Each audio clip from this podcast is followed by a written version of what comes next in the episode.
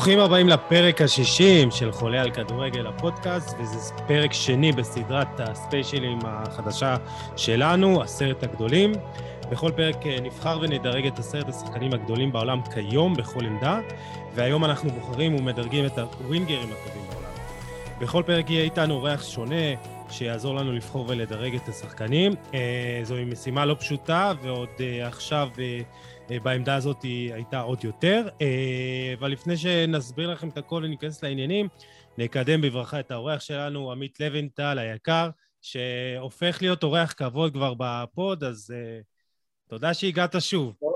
קודם כל אל תגיד קבוע, כי כשאתה אומר קבוע עכשיו יתקשרו אליי כולה, כל העולם ויגידו למה אצלו אתה קבוע ולמה אצלנו אתה לא. תגיד, אני אורח פעם בכמה חודשים, פעם אחרונה כשהייתי אצלכם סיכמנו את היורו, נכון? כן. אה, כן. עבר איזה, עברו איזה חודשיים, שלושה, אבל תמיד... רבים, רבים על אבנטל, חבר'ה, אז הכל בסדר, הוא לא... תמיד כיף, תמיד כיף להיות איתכם. כן, כן, את האמת, אנחנו מאוד מעריכים אותך, אמרנו את זה כבר uh, בפעם הקודמת. אז בסדר, גם uh, כל חודשיים-שלושה זה בסדר, אין לי בעיה. אחת לרבעון. יאללה, סגור. אה, הוא בא כמו נאמר, אתה יודע, אחת לכמה, אחת לאיזה חודשיים, ככה, בזמן הזה הוא מבלה. נאמר זה השראה לכולם, לעבוד מעט ולעשות המון כסף.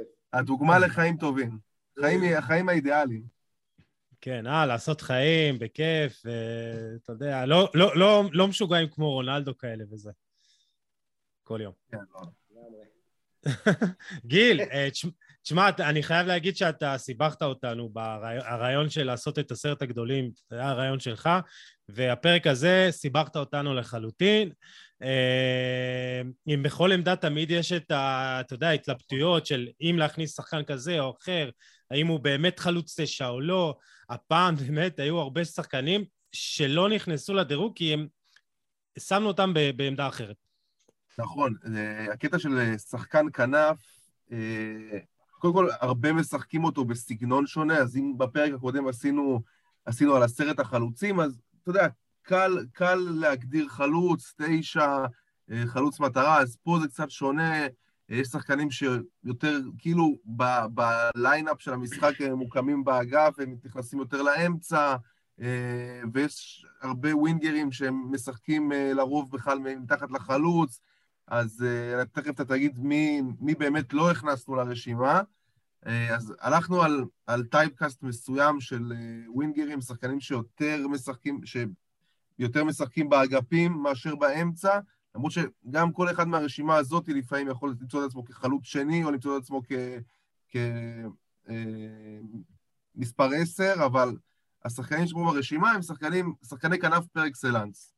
כן, אז uh, כמו שאמרת, ואפילו השם שסיים במקום העשירי, uh, שיחק במשחק האחרון כמין עשר כזה, קשר באמצע, אז, אבל uh, כמו שאמרתי, באמת uh, זה היה פרק לא קל.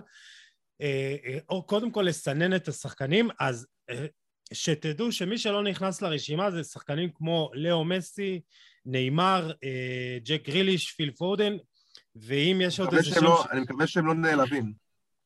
כן, כן. עמית, כאילו, אתה מסכים איתנו שהייתה פה איזו התלבטות כזאת מסוימת, מי כן להכניס, מי לא להכניס, בעמדות, גם בינינו היו לא מעט אה, התלבטויות. כן, אני אתן ארבע הערות קצרות על, ה... על העניין הזה של קיצוני. דבר ראשון, אחת המגמות הכי גדולות אה, בכדורגל המודרני בשנים האחרונות זה העלייה של המגנים. הם לא קיצוניים אה, כמו בדירוג שלנו, אבל זה כן שחקני כנף, שחקני קו, שהם מאוד תלויים בתנועה של הקיצוניים, בעובדה שקיצוניים ילכו אחורה או יחתכו למרכז המגרש ויפנו להם את הקווים, ובעצם מה שאנחנו רואים בשנים האחרונות עם אלכסנדר ארנולד ורוברטסון בליברפול שהפכו למכונות בישולים אה, ומגנים שממש... חכימי, יש לך את חכימי שהוא מגן והוא שחקן התקפה לכל דבר, ויש לך את גוזנס. לא, חכה, תכף נגיע לזה, אבל, אבל אני מיד אגיע למה שאתה מזכיר אותו. אבל קודם כל, אתה יודע, נזכיר את זה שאנחנו מדברים על קיצוניים התקפיים, אה, אבל אנחנו בעידן שהמגנים היום זה השחקנים שהכי קשה לשמור עליהם. תראו מה קרה בליגת האלופות, קייל ווקר וקנסלו, שני המגנים כובשים לסיטי, בלייפציג מגן מבשל למגן, ועוד ועוד דוגמאות, הם השחקנים שמוצאים את השטחים אה, והפכו למבשלים ועושה משחק. דבר שני עכשיו מה שאמרת, השאלה מה זה ווינגר. במערך של שלושה בלמים, יש לך את מה שנקרא ווינגבק, שזה בן אדם שאחראי על כל הקו, אשרף חכימי, ראינו את תאו הרננדס בנבחרת צרפת, אה, גוסנס, האטבור, שחקנים אדירים שאנחנו לא סופרים אותם כקיצוניים, אה, אתה יודע, יש הרבה שקוראים להם מגנים למרות שהם גם לא בדיוק מגנים, הם עושים את כל התפקיד של הקו ובאמת תורמים הגנתית והתקפית מעל ומעבר. אה, דבר שלישי, זה גם אתה הזכרת גיל, קשה להגדיר שחקנים בימינו. תראה את ג'ארד מורנו, הכוכב של ויה ריאל למשל, הוא כל הזמן בא לאגף להתחיל, הוא חלוץ מרכזי, אבל הוא בא לאגף להתחיל התקפות. אה, גם עוד שחקנים, יאגו אספס אה, בסלטה ויגו, ובכלל מספרי עשר, אם אתה רוצה היום למצוא קצת שטח במשחק, מה עושים דיבלה וכל המספרי עשר האחרונים שנשארו בכדורגל, יורדים למרכז המגרש, לצד, בצד של המגרש, באים לאיזה אגף, ממש על קו החוץ, ומתחילים משם התקפה, ואז הם באים בלי תנועה, פותחים למרכז, או על הקו, כן? אה, גם את כריסטיאנו רונלדו, אני מזכיר לכם שאת השנים הכי גדולות בריאל מדריד, הוא היה מתחיל בכנף, ואז בא בתנועה, אי אפשר, קשה לעצור שחקנים שבאים בתנועה, אה, מסיים באמצע. והערה אחרונה, אה, או לפני האחרונה, תראו, יש מאמנים כמו פפ גוורדיולה, ששיגעו אותנו, הפכו את המשחק. פפ גוורדיולה היום אין לו, אין אף שחקן בשישייה התקפית שאתה יכול להגיד לו שיש לו תפקיד מוגדר, כולם משחקים בכל מקום, מחליפים מקומות, אה, פודן חלוץ מזויף, ערן תורס חלוץ מזויף, הם שניהם שחקני כנף, גריליש שחקן כנף, אבל הוא מספר עשר באופי שלו, זאת אומרת הטוטל פוטבול הזה גם מקשה מאוד על ההגדרות מהו שחקן כנף טהור. ולסיום כמובן יש שני סוגים של שחקני קיצונים מה שנקרא, אחד זה שחקן קו ואחד זה מה שנקרא עם רגל הפוכה כן. כמו החבר'ה, שזה היום מאוד פופולרי, כמו מוחמד סאלח, מצד ימין עם רגל שמאל, אריאן רובן אה, מאבות השיטה, מה שנקרא, שנותן לך את החיתוך פנימה ואז גם זווית בעיטה, ככה שזה נושא מורכב ולא פשוט בכלל לדרג, ואתה יודע, מאוד מאוד תקופתי, אם היינו עושים את הדירוג הזה בקיץ, ג'ק גריליש נכנס לטופ 10, הוא פתח קצת לא טוב את העונה אז הוא לא נכנס, אנחנו גם לא יודעים בדיוק איך להגדיר את נאמר שמתחיל מקו שמאל אבל הוא משחק כמספר 10 בקיצור זה לא פשוט הדירוג הזה ועכשיו נתתי לכם את כל התירוצים לשים את מי שאתם רוצים ברשימה. אז זהו, כן, אז, אז אני מאוד מתחבר למה שאתם אה, אומרים, כי היום הכדורגל של היום הוא הרבה יותר מגוון. אנחנו רואים אה, בלמים עם תכונות של אה, ניהול משחק, ובלמים שהם אה, עם משחק רגל ממש, אה, אתה יודע, מוגבל, אנחנו רואים אותם בקושי משתלבים. אנחנו רואים אה, בלמים היום שיוצאים קדימה, שנותנים את הכדורים הארוכים, שיכולים לעשות את הדריבל.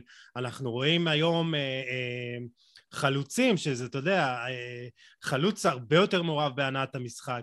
שחקנים נדרשים, היום... כן, נדר... שנייה רק... שח... חלוצים, אתה יודע, יש מאוד, מאוד שונה ומגוון כמובן, יש חלוצים שמחכים ברחבה כמו איקרדי לכדור שיפול, כן. יש חלוצים שיורדים אחורה לבנות משחק, אה, כמו, כן, קיין ועוד רבים, אה, כן, מאוד מאוד שונה. אבל... אז, אז זהו, כן, אז היום, היום שחקנים באמת נדרשים לסט פעולות רחב יותר, ואנחנו רואים, כמו שאתה אומר, פפ גוורדיאולה, אה, אתה לא יודע באמת מי משחק איפה, ואתה יודע, המגנים יכולים להיות מגנים, והם יכולים להיות, להיכנס לאמצע להניע כדור, וחלוץ מזויף, והיום קשרים גם צריכים להיכנס לחווה ולהשתתף, ואתה יודע, להיות מעורבים ולאיים על השאר, אז באמת נורא קשה לתייג, וכמו שגם גיל אמר, המערך על הנייר הוא מערך, אה, אתה יודע... יש לך היום אה, אפילו, יש לך כן. היום אפילו עוד מגמה, אתה רואה, אתה רואה מגנים, אתה רואה מגנים גם, אה, לא רק בשיטה של שלושה בלמים, כאילו, לא רק ווינגבקים, שמשחקים רגל הפוכה.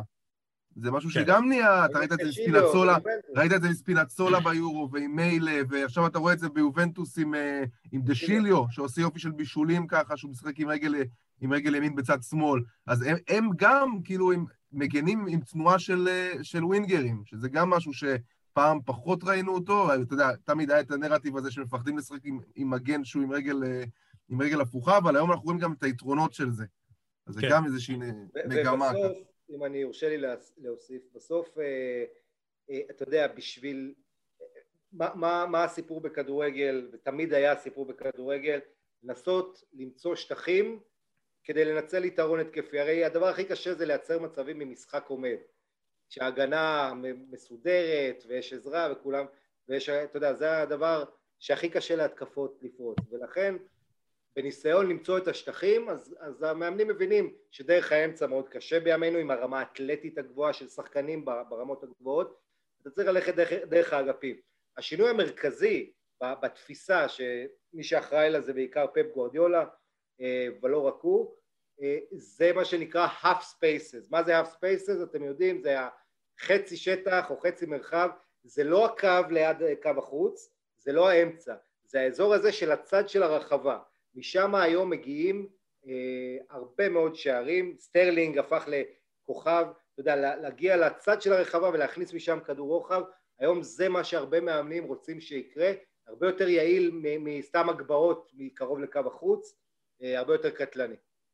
כן, אה, מסכים. מנצ'סטר סיטי בעונה הקודמת עשתה ים שערים מה, מהאזור הזה, אה, בתוך הרחבה, לא בפנים ולא על הקו. מנצ'סטר סיטי מניעה את הכדור כן. עד שהיא מוציאה את כל ההגנה החוצה, ואז היא נותנת את הכדורים בדיוק לנקודות האלה, כמו, ש...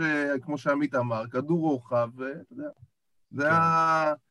הרוטינה הקבועה. כן, אז לפני שנתקדם למי שבאמת לא נכנס לרשימה, אז אני רק רוצה להזכיר שכמו אה, שעשינו בפרק הקודם עם החלוצים, לקחנו את כל הווינגרים, עשינו את התהליך סינון, ומתוכם אה, באמת בחרנו את העשירייה שאמרנו שהם חייבים להיות אה, בתוכה, ועשינו, ולקחנו את הפרמטרים, חמישה פרמטרים, יכולת נוכחית, עקביות, ווינריות, השפעה על הקבוצה וגיוון.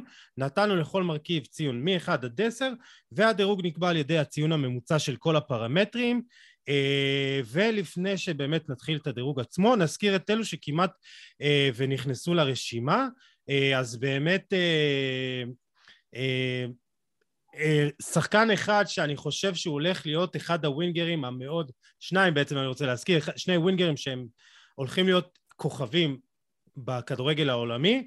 Uh, הראשון זה רפיניה, הברזילאי של uh, לידס, שעושה עונה שנייה נהדרת ומראה כמה הוא uh, בלידס הנפלאה הוא משמעותי, וגם לאחרונה בנבחרת ברזיל, ראינו רק במשחק האחרון מול אורוגוואי, uh, וגם השחקן השני שאני חייב לציין זה ארנו דנג'ומה, הווינגר של ויה ריאל, ש, שפשוט הוא חייב, הוא עושה את הדריבלים שלו, וראינו את, את זה במשחק נגד מנצ'סטר יונייטד בליגת האלופות, הוא עשה לדיוגו דלות שמה, פשוט אה, בלאגן, דלות לא היה יכול אה, להתמודד מולו. אה, איזה עוד שחקנים כן רציתם, אה, כן חשוב לכם להזכיר אותם? אני חושב שרפאל ליאו, אה, שחקן שעשה התקדמות אדירה בשנה האחרונה, אני חושב שהוא גם אולי לא ברשימה, כי הוא לא תמיד משחק אה, כווינגר, הוא הרבה פעמים משחק כחלוץ ש... שנותן את היתרון בזה שהוא בורח לצדדים. שחקן עם, אה, עם אה, מילאן בדרך כלל משחקת עם זלאטן או עם ז'ירו, אז ככה כשמשחקים עם לאהו זה קצת שונה. שחקן שיותר בורח, יותר רץ לשטח, פחות חלוץ של, עם הגב לשער, אבל כשהוא משחק כווינגר, אז, אז כן, אתה רואה את השיפור בפעולה האחרונה שלו, בכדורי רוחב שלו, מעטים השחקנים שבאמת יכולים לעצור אותו בליגה האיטלקית באחד על אחד, יש לו אחד על אחד פשוט מדהים ועוצמות בלתי רגילות, אז הוא ככה מתחיל להראות את ה... אתה יודע, את מה, ש... מה שכולם ציפו ממנו בעצם. אמ, וריאד מאחרז, ששמע, ריאד מאחרז זה מסוג השחקנים שכאילו... כאילו עוברים מתחת לרדאר, אתה יודע, במאצ'סטר סיטי, בתוך כל הקבוצתיות הזאת, בתוך כל, ה... כל הדבר המטורף הזה שיש שם, ריאד מאחרז, שחקן ש... זה שחקן של תכלס, זה שחקן של נקודות. יד מאחרי זה השחקן הכי underrated, בטח כשאתה מדבר על ווינגרים בעולם, בעיניי הכי underrated. וזה גם בגלל שהוא אפריקאי ואלג'יראי, וזה אנחנו אומרים למרות שכולם יודעים ממקום ראשון, שנגיע אליו בהמשך שהוא גם אפריקאי, אבל ריאד מאחרז, תקשיב, מה שהוא עושה, גם ברמת הנבחרת וגם ברמת מנצ'סטר סיטי, ואני מזכיר לכם כמה הוא זה שניצח את פריז סן ז'רמן בחצי גמר, הוא תמיד שם, גם המספרים, אבל בעיקר האיכויות שלו, אני חושב שמחרז בעיניי הוא גדול ה underrated בתפקיד הזה, אם הייתי עושה דירוג הייתי מכניס אותו בטופ, אה, זאת אומרת אם זה רק אני, הוא היה נכנס בטופ עשר בשקט, כי אני חושב שהוא באמת אה, נעשה לו עוול, אני, אני חושב גם, אתה יודע, מה שהוא עשה עם לסטר, שהוא היה הכוכב הראשי של האליפות, בואו לא נשכח את זה, אה, עם כל, גם קנטה וורדי, בסדר, לא, הוא לא היה לבד, אבל מבחינה וירטואוזית ואחד על אחד, מה שהוא עשה שם מדהים, וגם בסיטי, אני חושב שאם הוא היה שחקן אנגלי, כולם, הוא בכלל היה נכנס לדירוג הזה מאוד גבוה.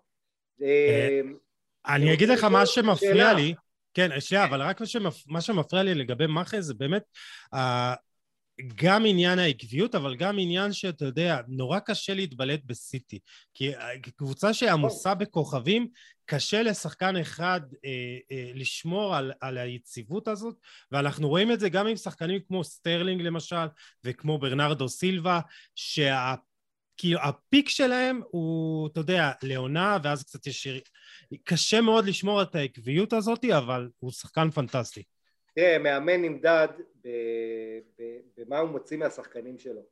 עכשיו תראה את קלופ, קלופ, כל שחקן אצלו הוא הופך לגרסה הכי טובה אי פעם שהוא היה, מפציץ, מספרים מדהימים, כן, סאלח ומאנה ואחרים, עד הרווי אליוט, כן, ולא דיברתי על, על טרנט ואחרים. אמ, שים לב מה קורה אצל פפ גוורדיולה, אין לך, אפילו דה בריינה הענק שכולם עפים עליו כי צריך להחמיא למישהו בקבוצה כל כך טובה, אבל גם הוא, ראינו הרבה משחקים שהוא לא היה שם בסיטי, היו, טרפו את הדשא, היו לא פחות טובים. זו מכונה שמה שמדהים בה, שהחלקים משתנים, ו- וזה באמת משהו יוצא דופן, שאנחנו אפילו לא מעריכים מספיק את הרמה של השחקנים, מרוב שהקבוצתיות כל כך מרשימה שם. אה, אני רוצה לשאול אתכם שאלה, חברים. יאללה. מה עם עדן עזר? שאף אחד, אני, לא, השם שלו בכלל לא עלה. לא עלה, אפילו ב... הבן אדם הזה לפני שנתיים, שלוש, היה מקום ראשון, שני בדירוג כזה. הוא היה ראשון. תכלס, תכלס, אם אתה מדבר על תקופה של אחרי המונדיאל האחרון, הוא היה ראשון. שם נכון. באמת זה היה... איזה הידרדרות. זה מראה לכם כמה הדירוג שלנו, הכל מאוד נזיל בכדורגל, ואם לירוי סאנה למשל, ממשיך את היכולת שלו עכשיו, תוך חודש אנחנו מדברים עליו כמקום שני ברשימה הזאת, אחרי סאלח, או אתה יודע, או באזור הזה, כי מבחינת פוטנציאל בעיניי לירוי סאנה הוא בטופ שלנו. אז בוא נדבר על לירוי סאנה, אז נתחיל כבר את הדירוג שלנו.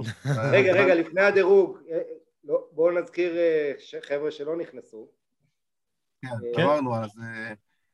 אמרנו על רפיניה, דנג'ומה, ליאאו, מחרז. פראן אה, תורס גם. נכון. פראן תורס שהוא לרוב... גיל, את מי כן. אתה אוהד? איזו נבחרת אתה אוהד? נו מה, אתה יודע, איטליה. אז למה לורנצו אינסיני לא נכנס? זהו, אני חשבתי על זה. הוא גם היה אחד מהשמות שבאמת הכנסנו. כן. אני חייב להגיד שעדן עזר הוא לא, וזה פשוט מדהים אותי עכשיו שאתה אומר את זה, אבל כן, לגבי אינסיניה וטורס.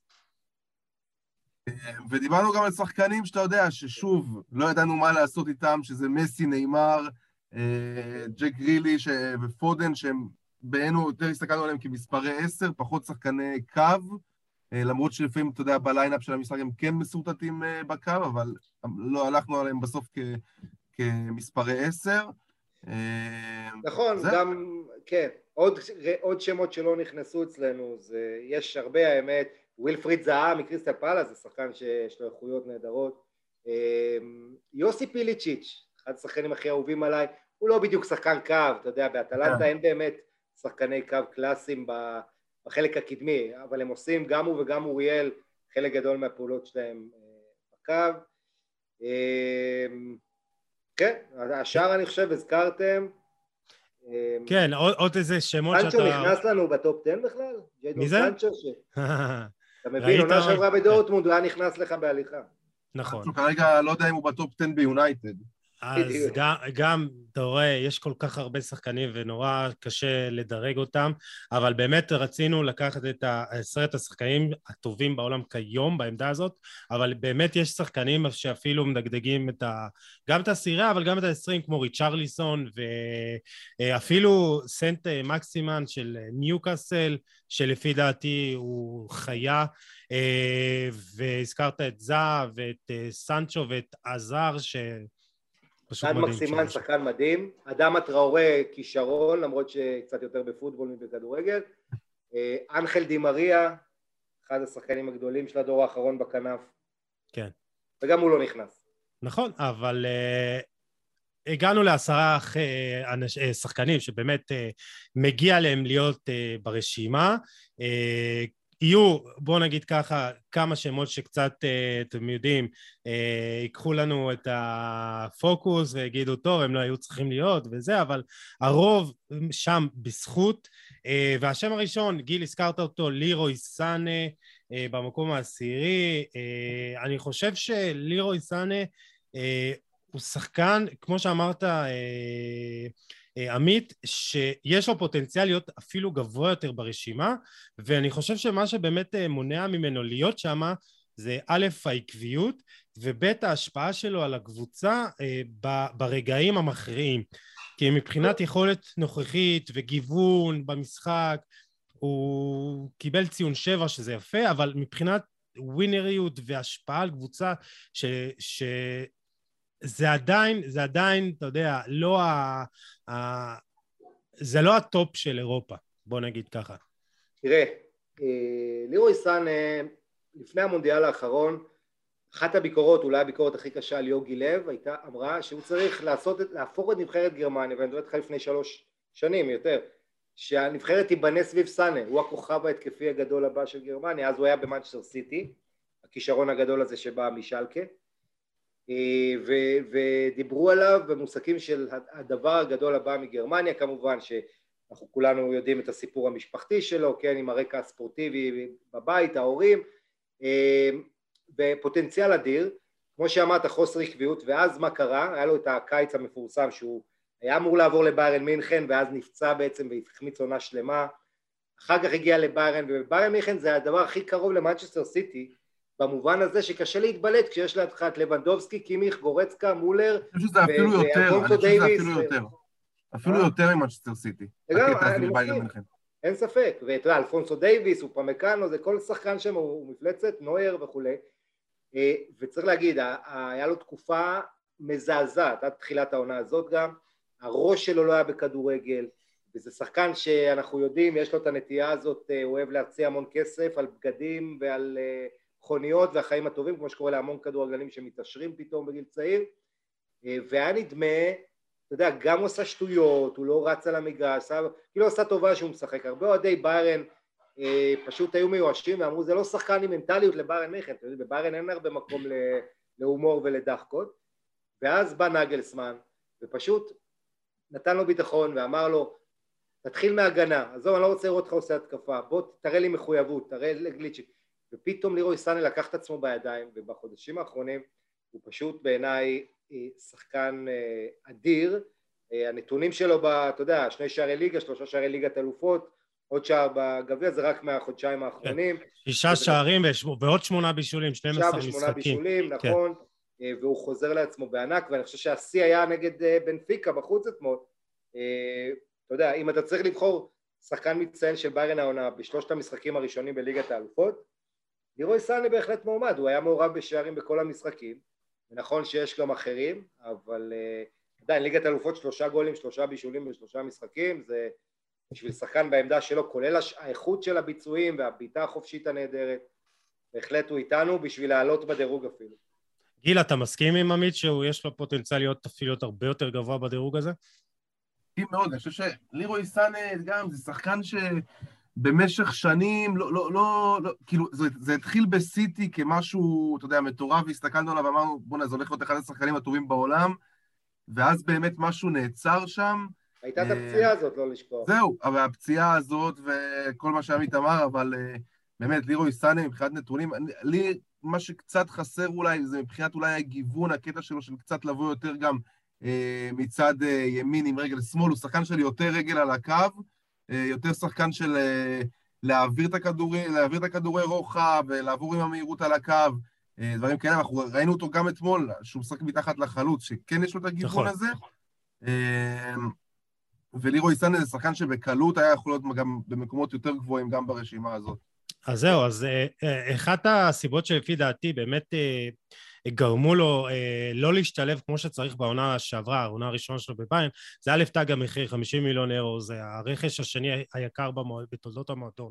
זה גם עונה, עונה ישר לאחר הפציעה, היה לו קצת קשה להשתלב שם, וגם ביין עצמה באה אחרי עונה אה, מטורפת של טראבל, אז היה נורא קשה מאוד אה, בתוך כל הבלגן הזה, בתוך כל הקבוצה אה, הזאת לבוא לידי ביטוי, אבל אנחנו רואים את זה שעכשיו עם נגלסמן במושכות, הוא כן מצליח לבוא יותר לידי ביטוי, ואני חושב שאם הוא באמת ימשיך ככה, הוא באמת בפוטנציאל להגיע אפילו ל top five מבחינתי, אבל אני נתקדם לשם הבא ברשימה. עוד שנה יש מונדיאל, והוא שחקן, אחד מהשחקנים, שמאוד יכול להיות שבמונדיאל הזה ייצוג שנדבר עליו באמת בקליבר אחר. טוב, יש אה, כמה שחקנים שנשמח מאוד לראות אותם במונדיאל. Uh, נתקדם לשם הבא ברשימה. ואגב, רק דבר אחרון על לירוי סאני לפני שממשיכים. כן. שערים בבעיטות חופשיות ישירות, בעצם מאז 2018-2019, בליגת האלופות, כן? שערים בבעיטות חופשיות, נאמר ומסי עם שניים, לירוי סאני עם שלוש. כן, יש לו, יש לו את הבעיטה... הכישרון שם. הכישרון שם. בואו נתקדם לשחקן שהוא אה, הבא ברשימה, הוא לא בדיוק winger, הוא יותר inside forward כזה, אה, מייסון אה, גרינווד, אה, שאני חושב שהוא פתח את העונה די טוב וקצת נחלש, ואחת הסיבות זה מי שבאמת אה, לוקח את הפוקוס בקבוצה הזאת זה קריסטיאנו רונלדו, אבל אני חושב שמייסון גרינווד הוא אחד השחקנים בעלי הפוטנציאל הגבוהים ביותר ברשימה הזאת. אה, ואני חושב שאחת החוזקות שלו זה הקילריות הזאת, יש לו אה, בעיטה כל כך חזקה ומדויקת בשתי רגליים, זהו. הוא כובש ממצבים נורא מסובכים, נורא קשים, מזוויות לא זוויות, ואני חושב שהילד הזה יכול באמת להתפתח לשחקן טופ עולמי אם באמת הוא יקבל את הדקות והוא יקבל את ההזדמנויות והוא יקבל את הביטחון הזה גם מהמאמן, גם משאר השחקנים בקבוצה, חייב לציין שבעונה הקודמת הייתה לו, הוא חווה ירידה בכושר, היה לו חבר טוב שהתאבד, זה לקח, זה, זה הוריד אותו ממש נמוך ו, והוא התגבר ועצם ההתגברות הזאת גורמת לי, נותנת לי את התקווה שהוא יכול להצליח והוא יכול להגיע לגבהים, לת... עמית דיברת על המונדיאל, אז מבחינתי הוא אחד השחקנים שיכולים גם אה, לככב במונדיאל הקרוב. כן, הביאו לו, הביאו לו, רגע צריך להגיד גם על, אה, על גרינווד לפני שניתן לעמית רגע לדבר, אז uh, הביאו לו את סנצ'ו בעצם על הראש, סוג של על הראש בקיץ הזה, ואתה יודע, יש לו גם את ראש... גם את רונלדו. ואת רונ... כן, גם את רונלדו. בהתחלה הוא, הוא פתח את העונה, אם אני לא טועה, כחלוץ, כחלוץ, כאילו עד שבמשחקים הבודדים שהוא שיחק כחלוץ אה, מדומה כזה, במשחקים הבודדים לפני שרונלדו הגיע, ואחרי זה זז לכנף, ותשמע, ברגע שאתה... מדיח רכש כזה מהרכב כמו סנצ'ו ומקבל את הקרדיט, אז סימן שבאמת הוא עושה, הוא עושה דברים מדהימים. כן, אה, תשמעו, הילד הזה קודם כל כבר היה, כבר היה נושא או מוקד לוויכוח בין מנצ'סטר יונטד לאנגליה לגבי השחיקה שלו, הזימונים שלו לנבחרות אה, וכל השאלה של איך מגנים עליו. אפרופו המונדיאל אה, בקיץ הבא, כן, בן עשרים ואני עוקב אחריו כבר איזה חמש שנים. מאז ומעולם הוא נתן, הוא העמיד ממוצעים של לפחות שער למשחק כולל בליגת האלופות לנוער. פינישר אדיר אה, שכמו שאתם אומרים הוא משחק עכשיו בכנף ימין עם רגל שמאל. אחד הדברים המעניינים לגבי מייסון גרינווד זה שיש לו שתי רגליים אדירות על ה... כמו שמי שזוכר את פאבל נדבד הצ'כי האגדי של יובה ולציו ועוד קבוצות פאבל נדבד עד היום לא יודעים איזה רגל חזקה שלו. נכון, אז גם אצל גרינווד, תשמע, אצל גרינווד היה לו איזה דרבי כשהוא היה בנערים במנצ'סטר, אה, אה, אתה יודע, נגד סיטי שם, והוא החטיא איזה פנדל פעם, ואז הוא עבר לבעוט פנדלים ברגל ימין, ואת כולם הוא כבש, אז הוא בועט פנדלים ברגל החלשה. אה, אני זוכר, הראשונה הראשונה שלו בבוגרים לא ידעו בדיוק אם הוא ימני או שמאלי, זהו, אני בדיוק, אני בדיוק על הסוף הסקור, ורשום פה both על אה, preferred foot, אז אה, מגניב. כן, הוא עדיין, הוא מי ש... תראה, אפשר לשים לב שהוא יותר שמאלי, יש לו קצת יותר כן, עוצמה אה, ברגל שמאל, אבל, אבל שוב, זה נדיר לראות שתי רגליים כל כך חזקות. בתחילת העונה הזו, לפני ההחתמות של רונלדו, ההחתמה של רונלדו, סולשר אמר שהוא המסיים, הפינישר הכי טוב בקבוצה. אני חושב שהוא הסגן של רונלדו בכמות הכיבושים העונה הזו עד עכשיו.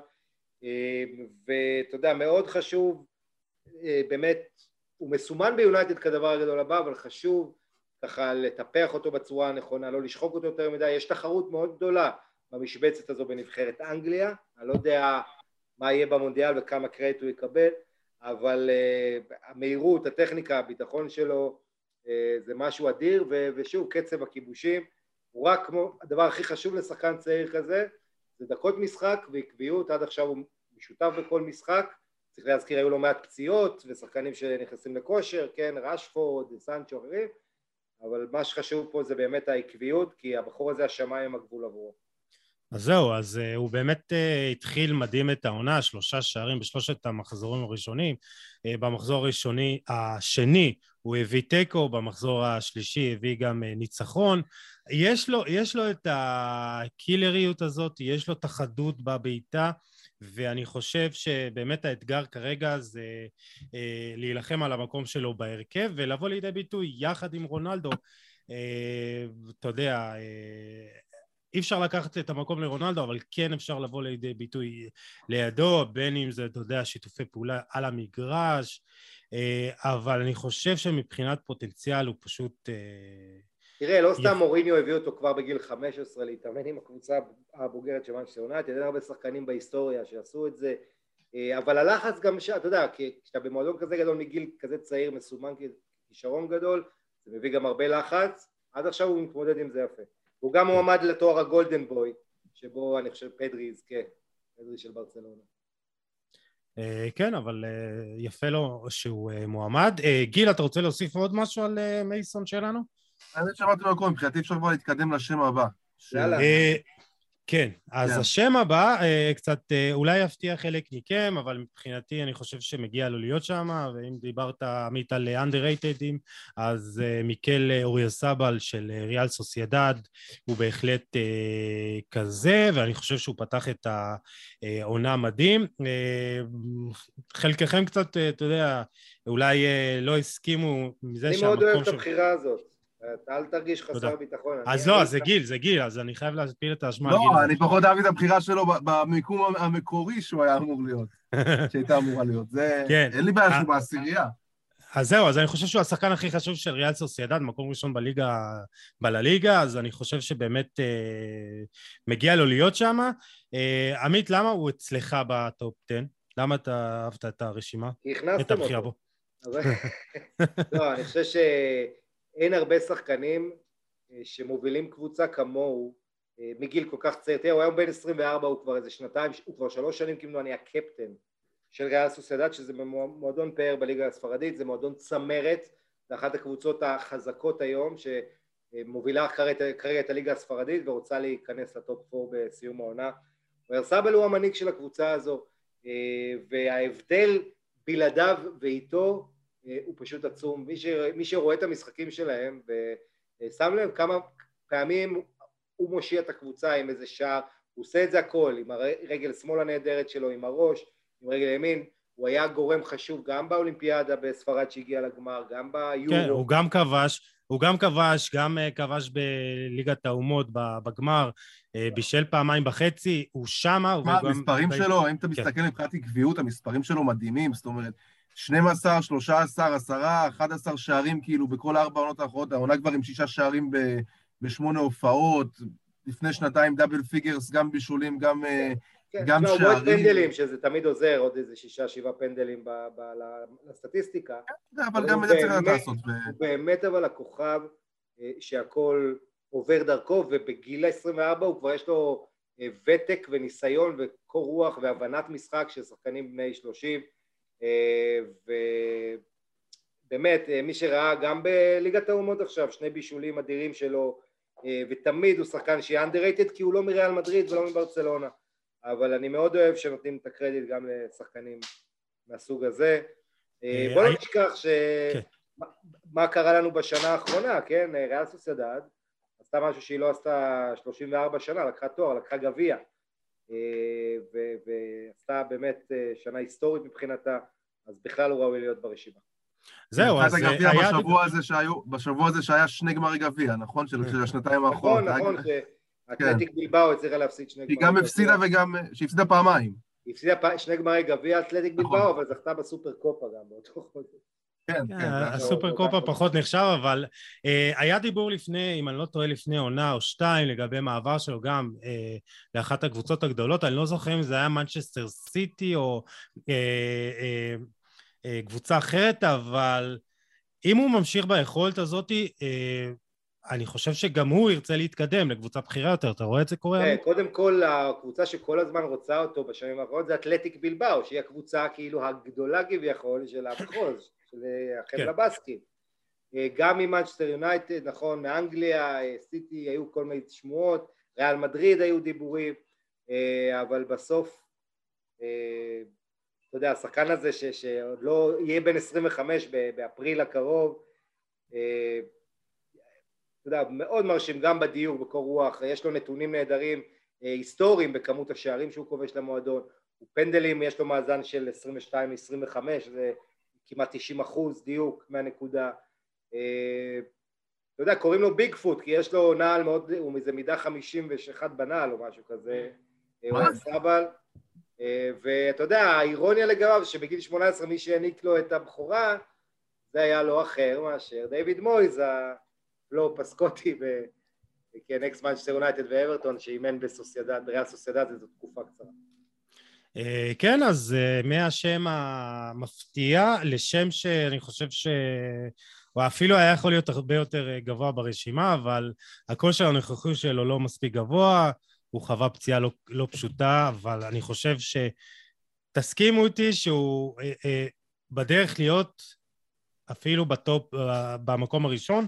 זה אנסו פאטי כמובן, שאנחנו רואים הוא גם עכשיו אה, מתחיל לקבל את המושכות אפילו יותר אה, בעמדת החלוץ, אבל הוא עושה את התנועות שלו מקו שמאל בדרך כלל, ואני חושב שהוא הכישרון הכי גדול ברשימה הזו לפחות. אתה יודע, הייתה לי, הייתה לי תחושה שדווקא מהפציעה הזאתי, אנסו פאטי יחזור טוב יותר. ותשמע, הגול הראשון שלו, אחרי שהוא חרם מהפציעה הזה, אי אפשר היה, אי אפשר היה שלא להתרגש מזה, אמא שלו ביציע, ו... וכל מה שהיה שם, ובאמת, אה, אנסו פאטי, מהרגע שהוא היה לבוגרים בברצלונה, כבר היה עליו באז, כבר הרגשת ש... אתה יודע, הרגשת את התחושה הזאת שיש פה משהו באמת מיוחד, יש פה שחקן שהוא קודם כל אה, מגוון ברמות, שזה אחת התכונות, התכונה אולי הכי פולטת שלו, אה, שהוא יודע לבוא גם מימין, גם מהאמצע, גם משמאל, הוא יודע לשחק גם כחלוץ שני, גם כאפילו מספר עשר יכול לשחק, באמת, שחקן התקפה פר אקסלנס. זאת אומרת, המהירות שלו והסיומת שלו וחוכמת המשחק שלו, ואתה רואה גם יחסית לגיל שלו את, ה, את המנהיגות שהוא לוקח, ובא לקבל את הכדור ועושה את הדאבל פאסים האלה, סטייל מה שמסי היה עושה. הגול, הגול שהוא הבקיע נגד, אה, נגד ולנסיה, זה ממש, זה כאילו, זה כאילו גול מסי. אז אה, אנסו פאטי, אין לי ספק, המיקום הזה הוא זמני, כי באמת אם הוא ימשיך ככה, אז באמת הוא בדרך להיות שחקן, הוא כבר בטופ העולמי, כן? אבל שחקן לא רק בקטגוריה של ווינגרים, אלא בכלל. אה, זה העתיד של ברצלונה, באמת נכס צאן ברזל של, ברצ... של ברצלונה, ואנסו פאטי באמת בדרך להיות הכי, במקומות הכי גבוהים שאפשר. כן, לגמרי, מסכים איתך. עמית...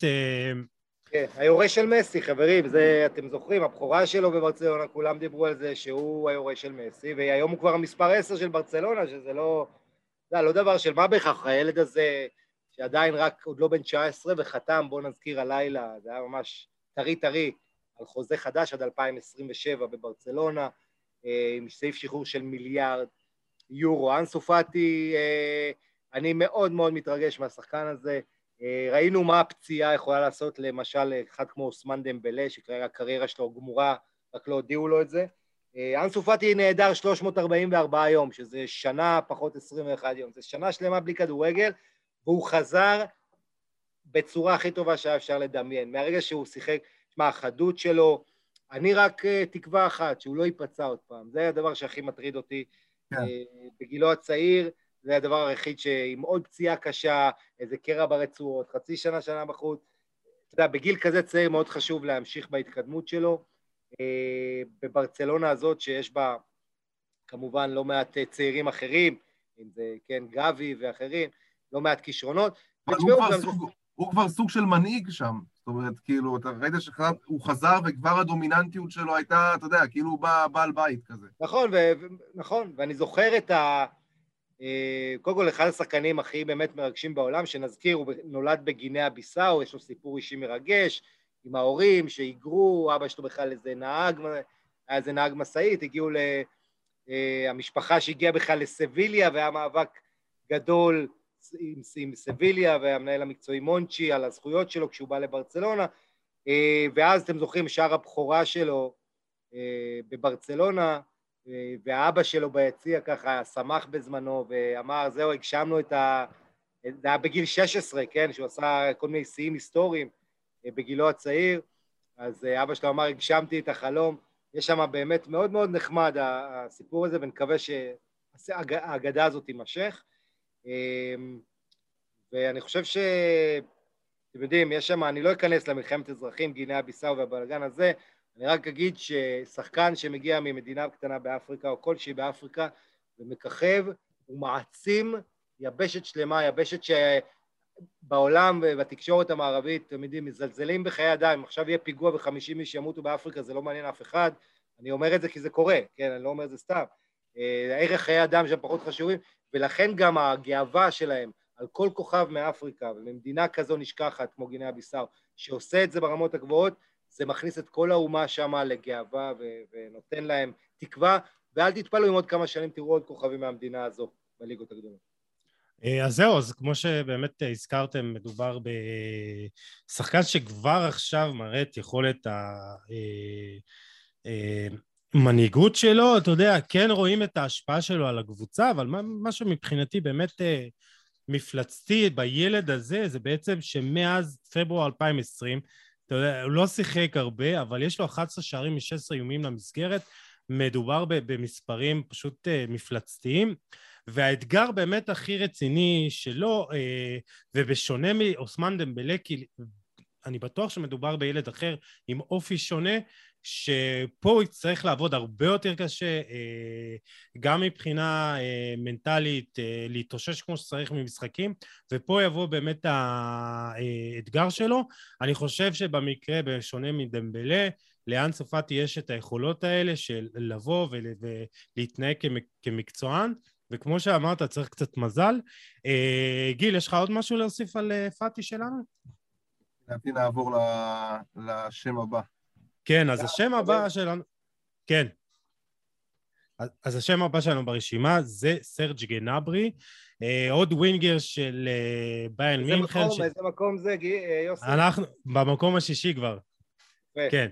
אז uh, סרג'י גנברי שלנו, מקום שישי, uh, אני חושב שהוא מראה כבר כמעט שנה אחרי שנה שיש לו את היכולת גם לכבוש, גם לבשל, גם יכולת הגיוון שלו היא די גבוהה, uh, גם שערים בימין, גם בשערים בשמאל, הוא יכול לשחק בשתי הכנפיים, לפי דעתי באמת שחקן, גם הסיפור שלו אה, לא קיבל את הצ'אנס שלו באנגליה והגיע באמת אה, לגרמניה ועוד אה, רכש מצוין של ביין שמביאה את השחקנים ופשוט גם משביחה אותם, גם מקדמת אותם בצורה מטורפת והופכת אותם לכוכבים עולמיים. אה, סרג' גנברי מבחינתי הוא... אני אוהב אותו, אני אוהב את הילד הזה. זה שחקן, יוסי זה שחקן של תכלס, ואתה יודע גם למה, למה הוא לא יותר גבוה ברשימה בעיניי? כי הוא לא, הוא לא איזה דריבליסט מפואר, אתה יודע, זה שחקן שגורם לך לתפוס את הראש, כאילו...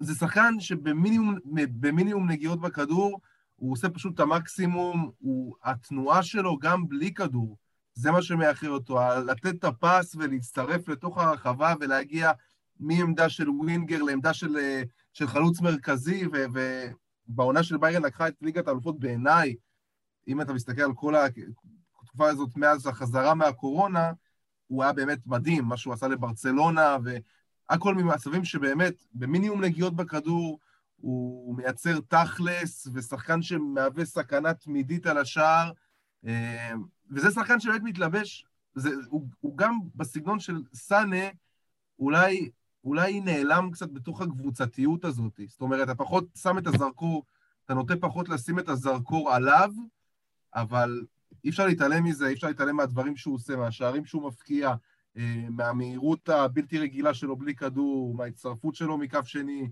אז באמת, גנברי זה בעיניי שחקן שאפילו יכול להיות יותר גבוה במיקום הזה, בעיניי underrated ענק.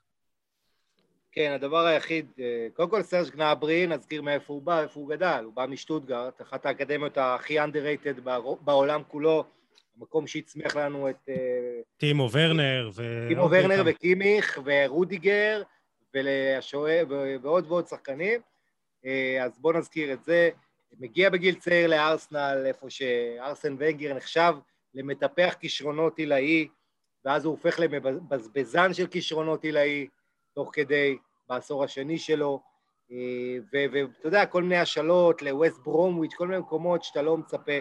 אני לא... ראיתי את הניצוצות שלו כאוהד ארסנל גם, אבל לא האמנתי שהוא יגיע לרמות האלה.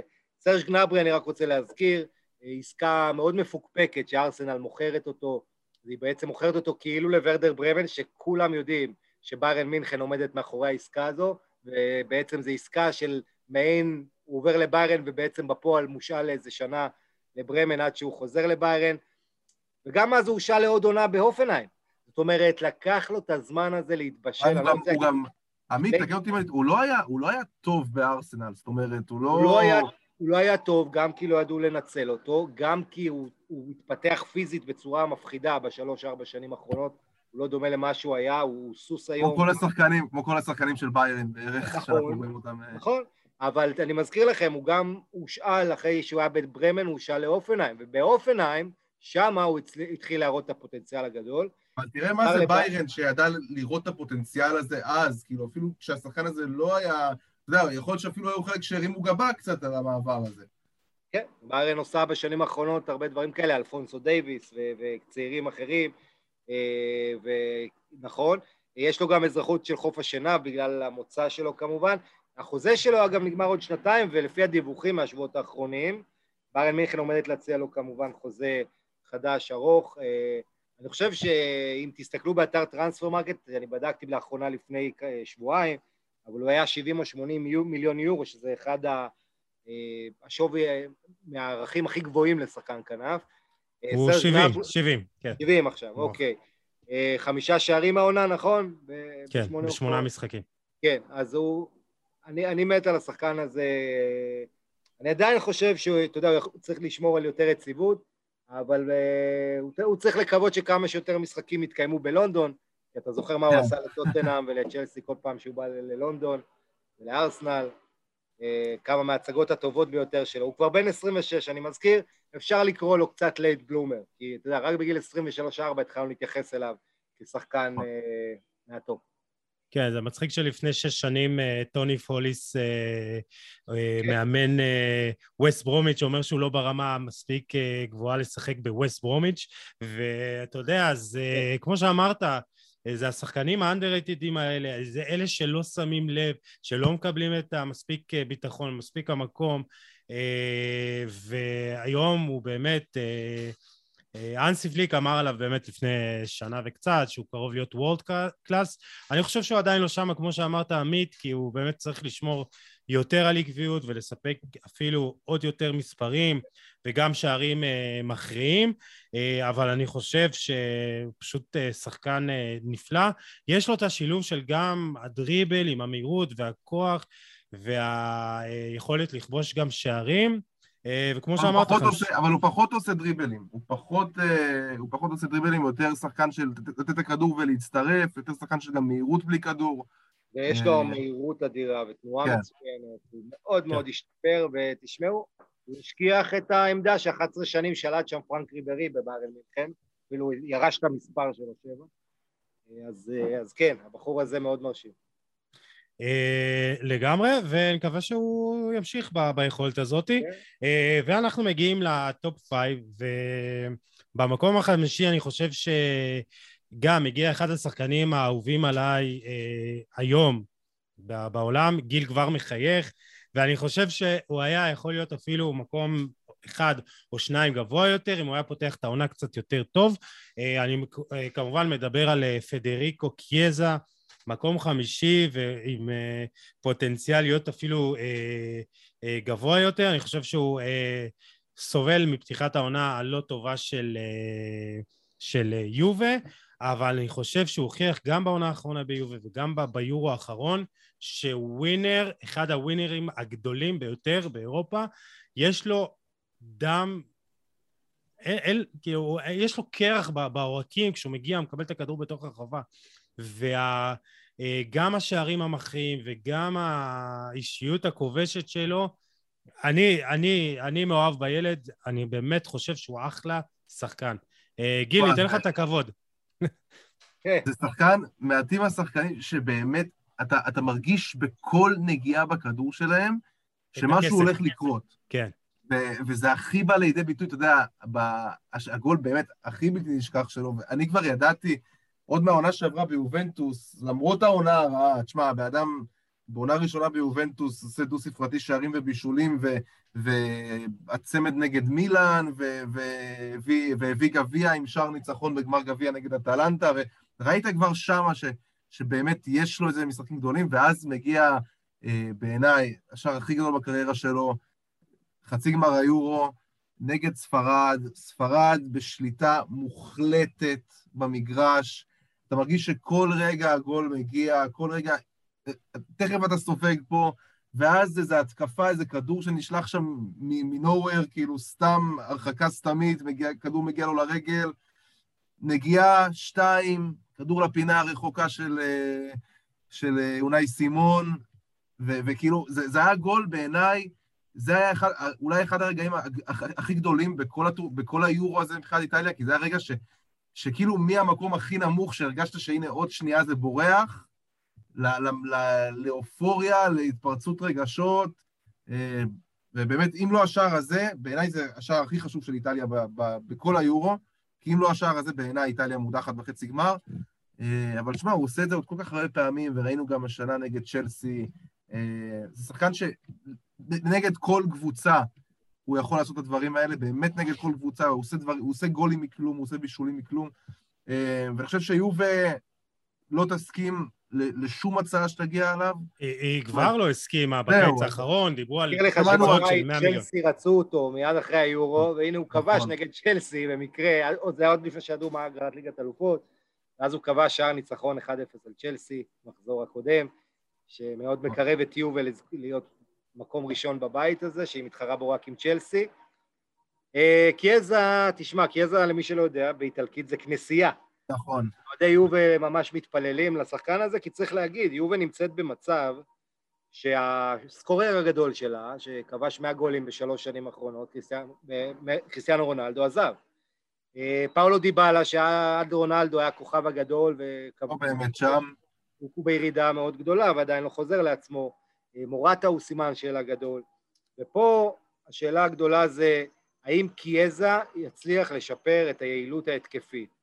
לגמרי, אני בדיוק מסתכל על הנתונים, עמית, יש לו 16 שערים ו-11 בישולים ב-52 משחקים, זה לא מספיק.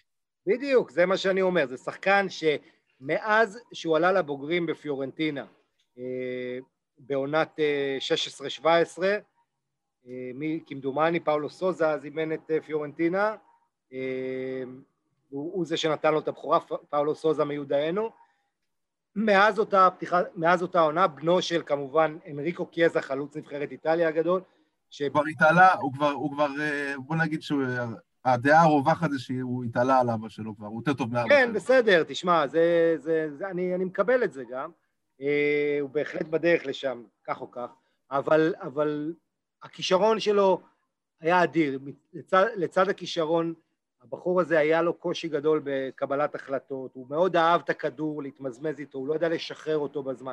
פיורנטינה זה היה קל, זה היה מופע היחיד, לא היה לו באמת הרבה כישרון סביבו, אבל היה לו רק עונה אחת שהוא הגיע לעשרה שערים בפיורנטינה ב-19-20, עונה שעברה ביובה שמונה גולים, צריך להזכיר בעצם, לקח לו זמן להתאקלם ביובה, המשחק הגדול הראשון של העונה שעברה היה מול מילאן בסנסירו, נכון, באוקטובר, שם הוא באמת כיכב עם צמד והראה מה הוא יכול לתת. ומאז הוא הפך לשחקן לא רק טוב, גם שחקן מאוד חשוב במשחקים גדולים. אה, קיאזה, אם אני אצטט את העיתונאי האיטלקי שהוא היום הכי, אה, הכי מצוטט, אפשר להגיד, והכי, לא, לא רוצה להגיד מוערך, אבל העיתונאי שתקראו הכי הרבה ציטוטים שלו מאיטליה, קוראים לו מריוס קונצ'רטי, והוא בדיוק דיבר על מה שאני הזכרתי, על ה... אה, הוא אמר, הקבוצה הזאת, יובה, נבנתה סביב קיאזה, ברגע שרונלדו עזב. וזהו עדיין אין לו את ה... אתה יודע, את העקביות, ההמשכיות, הוא לפעמים נעלם, אבל אה, הוא שחקן מפתח ליובנטוס הזאת בשני מובנים, גם להיות כוכב התקפי וגם להרוויח מחדש את הזהות האיטלקית. בדיוק מה שרציתי להגיד. שהלכה לאיבוד ביובנטוס בשנים האחרונות. יובנטוס הפכה לקבוצה עם שני, עם קיליני ובונוצ'י בערך האיטלקים היחידים בהרכב בשנים האחרונות, אה, ומה שעושה אלגרי אנחנו ראינו עכשיו שישה, שבעה איטלקים משחקים ביובנטוס, שזה משהו שלא נראה... התקפה, אתה רואה התקפה של uh, קיאזה, מויסקין וברנדסקי. כן. בדיוק, זה חלק מהעניין, וכמובן לוקטלי, אה, פתאום, נכון. וצ'יליו וזה, שחזר. קבוצה הרבה יותר איטלקית, משהו שלא היה מאז שאלגרי עזב אותה, אה, אז, אז אתה יודע, גם זה חשוב לזכור. זהו, זה, זה בדיוק, זה, זה הכוכב, זה בדיוק זה, זה באמת הכוכב, הכוכב הזה ש, שביובנטוס, הכוכב המקומי הזה שביובנטוס חיכו לו שנים, כי אתה יודע, משהו, גם בדעיכה של יובנטוס היה, היה, היה את העניין של כבר לא מביאים את האיטלקים הכי טובים. זה כאילו היה, ו, ופתאום עכשיו יש לך את קיאזה ויש לך את לוקטלי, שהם שני ה... אתה יודע, שני היהלומים הגדולים של הדור הנוכחי הזה של איטליה. אה, קיאזה באמת, שמע, מה שהוא עושה זה מדהים. אבל שוב, הוא צריך יותר עקביות ויותר יעילות התקפית. אנחנו רוצים לראות אותו נכון. מגיע לדאבל פיגר. הוא שיחק במשחק האחרון, הוא שיחק במשחק האחרון, אלגי שם אותו נגד רומא כחלוץ. הוא פשוט לא היה בעניינים, הוא לא נגע בכדור, הוא נעלם לגמרי שם, אז זה באמת שחקן ש... שצריך את הקו. הוא צריך לבוא כן. מהקו, הוא יכול לבוא גם מימין, גם משמאל. אני חושב שהוא צריך לבוא יותר, יותר משמאל, שם באמת רואים את היכולות שלו עם הכניסה לאמצע. אמ, הוא, הוא האיטלקי, כן, שאלה אחרונה ככה לפני שנעבור הלאה, הוא האיטלקי הטוב אה, ביותר כיום? אני חושב שיש קונצנזוס על זה כרגע שכן. עמית? אני, אני לא יודע, תשמע, אני מאוד אוהב, אני חושב שפלגריני מרומא גם מצוין. וואו, לא, הוא מדהים, כן. כן אה, פלגריני פתח מדהים. קשה, יש, תראה, הגדולה של איטליה היום זה הקבוצתיות והשוויוניות תחת רוברטו מנצ'יני. ראינו גם ביורו איך הוא החליף שחקנים ולא הרגישו, לוקטלי הרי לא היה שחקן הרכב ביורו בכלל, אבל נכון. כשהוא שיחק הוא היה מצוין, ראינו את אינסיניה פורח. אמ, אתה יודע, סופו של דבר הבעיה של נבחרת איטליה שאין לה סקורר, אין לה את החלוץ הזה, אימובילה לא מביא את היכולות שלו מהקבוצה לנבחרת. אה, לעומת זאת שחקנים כמו ברנרדסקי שלא פוגעים בקבוצה דווקא טובים בנבחרת. הוא צריך גם לפגוע קצת בקבוצה, ברנרדסקי. אני חושב הקונזנזוס באיטליה זה השחקן הכי חשוב, זה כן. ג'ורג'יניו. כן, אין ספק. סגנון המשחק בעיקר, להכתיב, אבל אם אתה מדבר פה ברמה איכותית, קיאזה בהחלט מועמד בכיר. Uh, טוב, אז אני באמת מקווה שבשבילו uh, ובשביל uh, גיל המספרים שלו יעלו והוא גם יעלה במעלה הדירוג. אם כך, נתקדם ל, לשם הבא ברשימה, שדווקא הוא חווה את התקופה הלא הכי גדולה בקריירה שלו, אבל הוא כל כך עקבי והוא כל כך משפיע והוא חלק חשוב מההצלחה של הקבוצה שלו, הרי זה סדיו, סדיו מאנה, אה, מקום רביעי, ואני חושב שהוא מתחיל לחזור לעצמו, גם העונה. אתה רוצה שאני אדבר? יאללה, כן. לך על זה. Uh, תראה, מעניין קודם כל הגיע למאה שערי פרמייר ליג, uh, הבחור הזה שהוא רק בן 29, uh, למרות שנדמה שהוא כבר הרבה שנים איתנו. אני מאוד אוהב את סדיו מאנה, אתה יודע, גם מכמה סיבות, אחת מהן זה שאני מה, באמת גיליתי אותו בשלב מוקדם, כבר לפני אה, תשע שנים, שהוא הגיע לזלצבורג, עוד תוצר של זלצבורג, כמו הרבה כוכבים בכדורגל האירופי היום. כן, דיברתי על זה הבוקר מה, בדף. אה, רגע, אבל יש לך אחוזים בכרטיס משהו או שלא? לצערי אני לא יודע לעשות מזה כסף מהטביעת העין שלי, אבל אני אגיד לך מה כן, אה, הבחור הזה הגיע לסאות'מפטון מדרום אנגליה, הקבוצה הזאת ש... מטפחת כוכבים בצורה נהדרת, אנחנו יודעים, אה, ושם היה לו, אה, אתה יודע, היה לו איזה שלושה, אה, אחד המהירים בהיסטוריה של הפרמייר ליג, בתוך פחות משלוש דקות, גם היה לו הצגה אדירה נגד ליברפול, ואז קלופ מביא אותו, ו- ולא חשבו שהוא יהיה ברמה הזאת שהוא הגיע אליו. גם עוד שחקן שקלופ, אני צריך להזכיר, הוא כבר מעל חמש שנים בליברפול, סעדיו מאנה, ב-2016 הוא הגיע, וזה, אתה יודע, הפך את ליברפול יחד עם סאלח לקבוצה אפריקאית כזו, או אפרו-ברזילאית אם תרצה, אה, יחד עם פירמינו והברזילאים האחרים. אה, אני חושב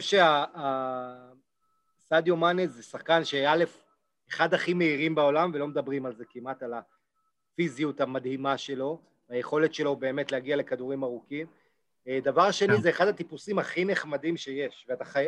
כל קבוצה הייתה רוצה שחקן כמו מאנה, לאווירה בחדר ההלבשה, החיוך שלו, אתה יודע, האווירה האפריקאית הזאת שהוא מביא איתו, אה, הבחור... הוא גם יודע לעשות פרצופים לפעמים, זאת אומרת, היה כן, לו את ה... הבחור הסנגלי הזה, גם היה איתו, היה את התקרית עם סאלח, היה את התקופה הזאת שהיחסים קצת הידרדרו, היה דיבורים שהם לא מתמסרים, זה גם נכון, וזה גם חלק מזה, אבל זה שחקן שכשהוא איתך בקבוצה אתה מרגיש הרבה יותר ביטחון, גם בגלל היכולות הפיזיות וגם המס... יודע, השערים וההופעות שלו, ו- וזה גם, הגיע להרבה משחקים גדולים בליגת האלופות בשנים האחרונות, בואו בוא נזכור גם את זה.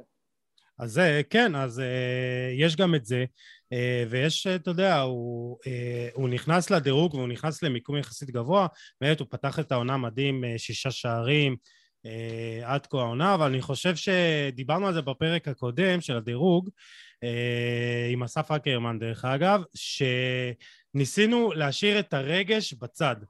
ובאמת להסתכל על התרומה המקצועית של השחקן ואיך הוא באמת, אה, כמה הוא חשוב לקבוצה וכמה הוא אה, בכושר טוב, אבל אני חושב שעם סעדיו מאנה, מה שבאמת גורם לנו עוד יותר לחיבור הזה, זה האופי שלו, האופי הצנוע הזה.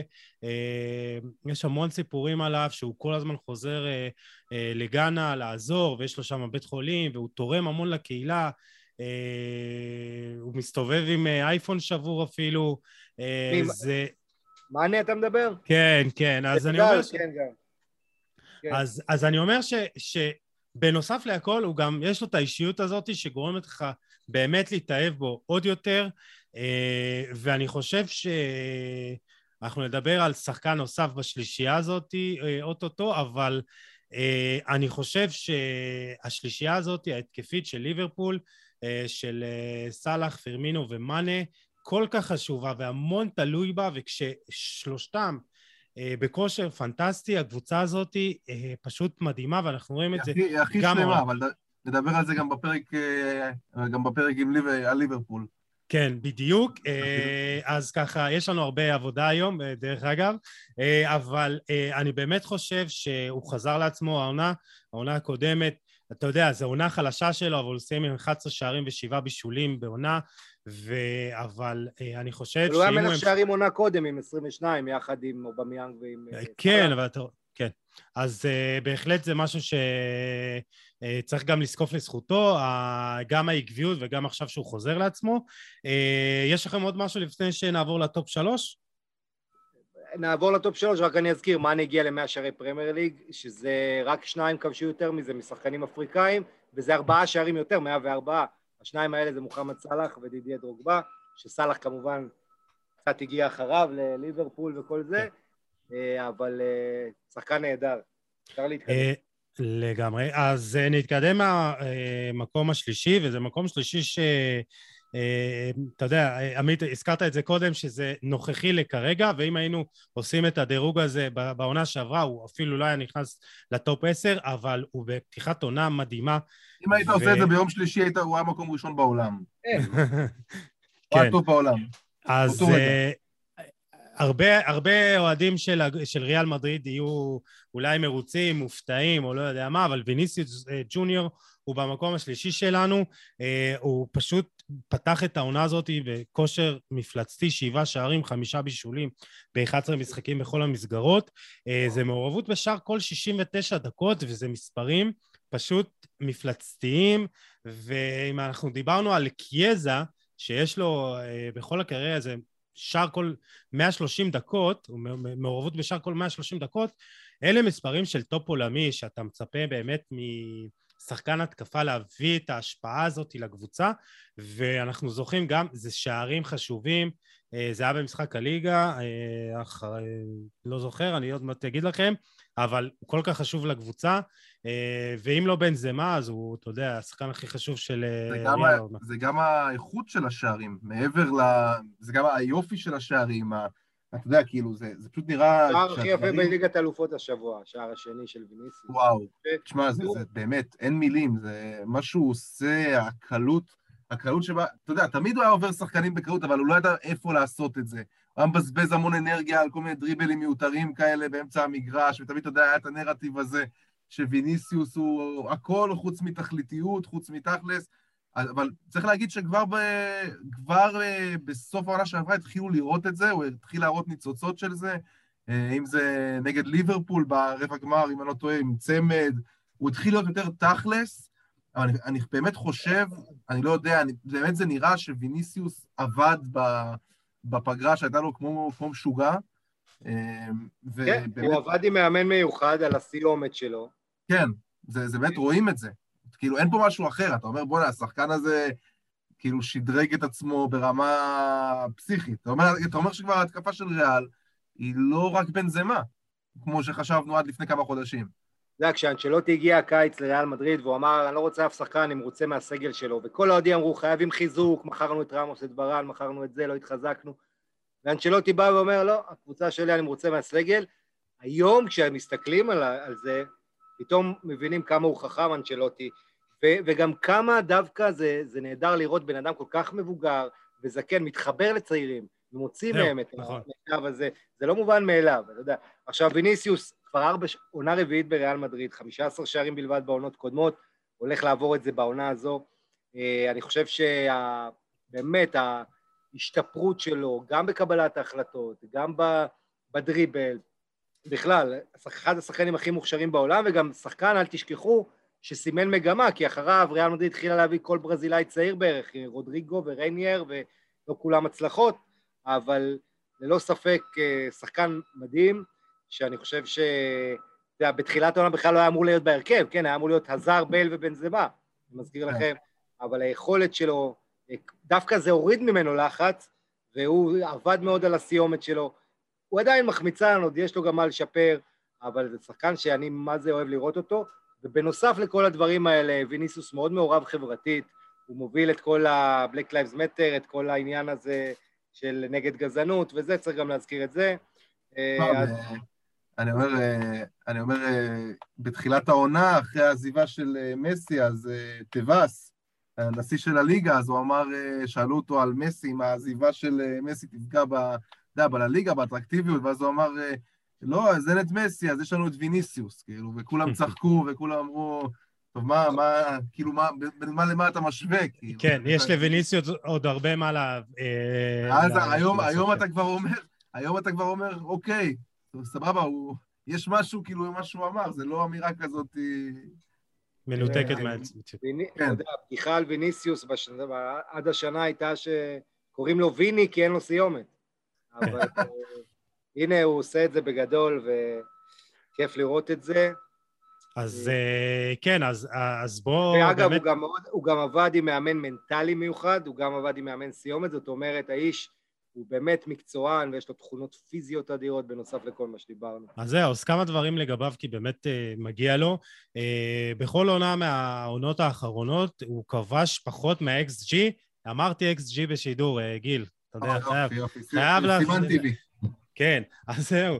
Uh, סוף הפרק מתקרב, אבל בכל עונה הוא כובש פחות מה-XG שלו, והעונה, uh, יש לו uh, שבעה שערים מחמישה, כש, כשהוא היה אמור לכבוש חמישה שערים בלבד, אז קבלת ההחלטות הזאת באמת באה לידי ביטוי.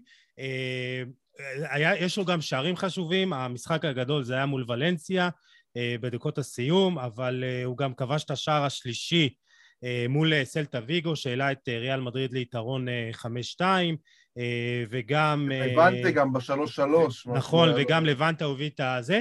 ועוד דבר, מה שלפי דעתי עלה בכל יום נתון, זה שהוא מקיף את עצמו בצוות של כן. מקצוענים. ואם זה שפים ותזונאים ומאמנים, אז uh, אתה יודע, בסופו של דבר שחקנים מקבלים כמות אדירה של כסף והם uh, עסק בפני עצמו, uh, בפני עצמם, סליחה, uh, וויניסיוס משקיע בזה לא מעט כסף, ואם אני לא טועה מה שהיה רשום שם, זה בעצם גם ש... Uh, הוא לא מהמשחקרים הכי גבוהים בקבוצה, אבל הוא משקיע המון כסף, ולזה יאמר באמת אה, שאפו וכל הכבוד. אה, מה זאת אומרת, ריאל לא עוזרת לו? ריאל לא עוזרת לו עם זה? לא, ריאל עוזרת לו גם, אבל, אבל מעבר לזה יש את העניין של אימונים אישיים וכל מה שאתה יודע, כל שחקן אה, בטופ, או הרבה שחקנים עושים. מאוד עזר לו זה שהוא מגיל 17 תחת זינדין זידן, שגם נכנס לו לראש, ועכשיו אנצ'לוטי. אני חושב שאם תעשו סקר בקרב שחקני הגנה, אה, מי השחקנים שהם הכי פוחדים להתמודד איתם, ויניסיוס יהיה ב top five. בגלל המהירות שלו אין דבר שבלמים שונאים יותר משחקנים מהירים, והבחור הזה הוא פשוט מהיר כמו ברק. כן, אז אנחנו נראה באמת את, באמת את, עוד את היכולת שלו להשפיע על הקבוצה בקלאסיקו הגדול ביום ראשון. אז ככה שזה... כבש נגד ברצלונה באחד הקלאסיקות האחרונים, אתם זוכרים שטוני קרוס סימן לו נכון. אמר לו, כן. רוץ, רוץ לשם, רוץ לשם. זה, זה היה אחד המהלכים הגדולים בהיסטוריה, באמת, משהו מטורף. לא, זה מדהים. אגב, לקראת הקלאסיקו, רק מילה אחת. כן. פעם ראשונה העונה, תחת אנצ'לוטי בעצם, בעידן הזה, בקדנציה הזאת, שמודריץ', קרוס וקזמירו פתחו ביחד, וזה נגמר 5-0 על שכתר, כך שברצלונה צריכה לדאוג. אז אה, אפרופו קרוס, ראיתי היום ציטוט של אה, אולי אונס מלפני איזה שנתיים-שלוש, הוא אמר שסגנון המשחק של אה, קרוס כבר לא מתאים ולא רלוונטי, ואנחנו רואים עד כמה זה רלוונטי גם עכשיו. לא, זה ונדטה אישית, כי קרוס... כן. כל קרוס וביירן מינכן זה יחסים, כל הסיפור זה יחסים לא טובים, הוא בזמנו, מונדיאל 2014, הוא דרש שישבו לו את השכר לכוכבים הגדולים, אה, לא הסכימו, אז הוא עבר לריאל, ומאז יש את הטינה ואת החמיצות הזו, אז אל תתייחס לזה יותר מדי. כן, אז uh, בכל מקרה, uh, קלאסיקו הגדול בוואן ב- ביום ראשון, אז uh, יש לנו פה שני חבר'ה מהערוץ, אז תראו את זה. וגם uh, יש לנו אינטריו ביום ראשון, נכון, ערוץ. נכון. יש גם אתה... ארצי פריז, שזה בערוץ אחר, ויש גם... Uh, לא חסר. מנצ'סטר ליברפול, כן, אני לא יודע, אני לא יודע איך אני... אם מנצחים, אם מנצחים גם את אינטר, שמע, קורה פה משהו. קורה פה משהו בעונה הזו. אל תתפזרו לי. תן לי 1-0 מגול שפגע באוהד ונכנס פנימה, תן לי גם את זה. גם 0-0 יהיה בסדר. לא, לא, לא, לא, אנחנו באים לנצח, זהו, אני הבנתי שאנחנו יכולים לנצח כל קבוצה. אני בא לנצח. אה, האופטימיות חזרה. אינטר אחרי הפסד ליגה. נכון. אה, לא בוא'נה, אבל אם אנחנו מנצחים, 17-17. נכון, אבל אני חושב שלא תנצחו. מפה לשם, מפה לשם. מי המאמין? אז אה, אחרי אה, ההפסקה הקלה הזאת, אנחנו נתקדם למקום השני, אה, ואני חושב שהמקום השני אולי גם יפתיע קצת אנשים. בכל זאת, אמרת, אם הוא היה אולי אנגלי, אז הוא היה לוקח את המקום הראשון, אבל לא משנה. יונג מינסון. אה. כן, ואני חושב שסון בהחלט, מה שגרם לו באמת להיות במקום השני, זה א', העונה המפלצתית האחרונה שלו, 17 שערים ועשרה בישולים, והוא גם פתח טוב את העונה הזאת, ארבעה שערים ובישול בשבעה משחקים. וגם אחד הדברים שנותן לו את המקום זה גם העקביות.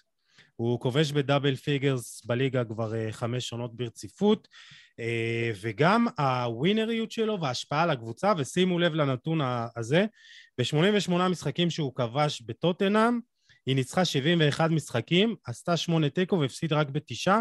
אה, הם עכשיו חותמים על סטטיסטיקה כזאת, אבל... לא, אני לא, אף פעם לא הבנתי מה אומרים הנתונים האלה. כאילו, מה, שחקן שהקבוצה מפסידה אז הוא נעלם ולא כובש? כאילו, לא יודע מה, שחקן צריך לכבוש כל משחק, ואתה יודע, זה כל כך, אני חושב שזה אחד הנתונים הכי מתאים שיש.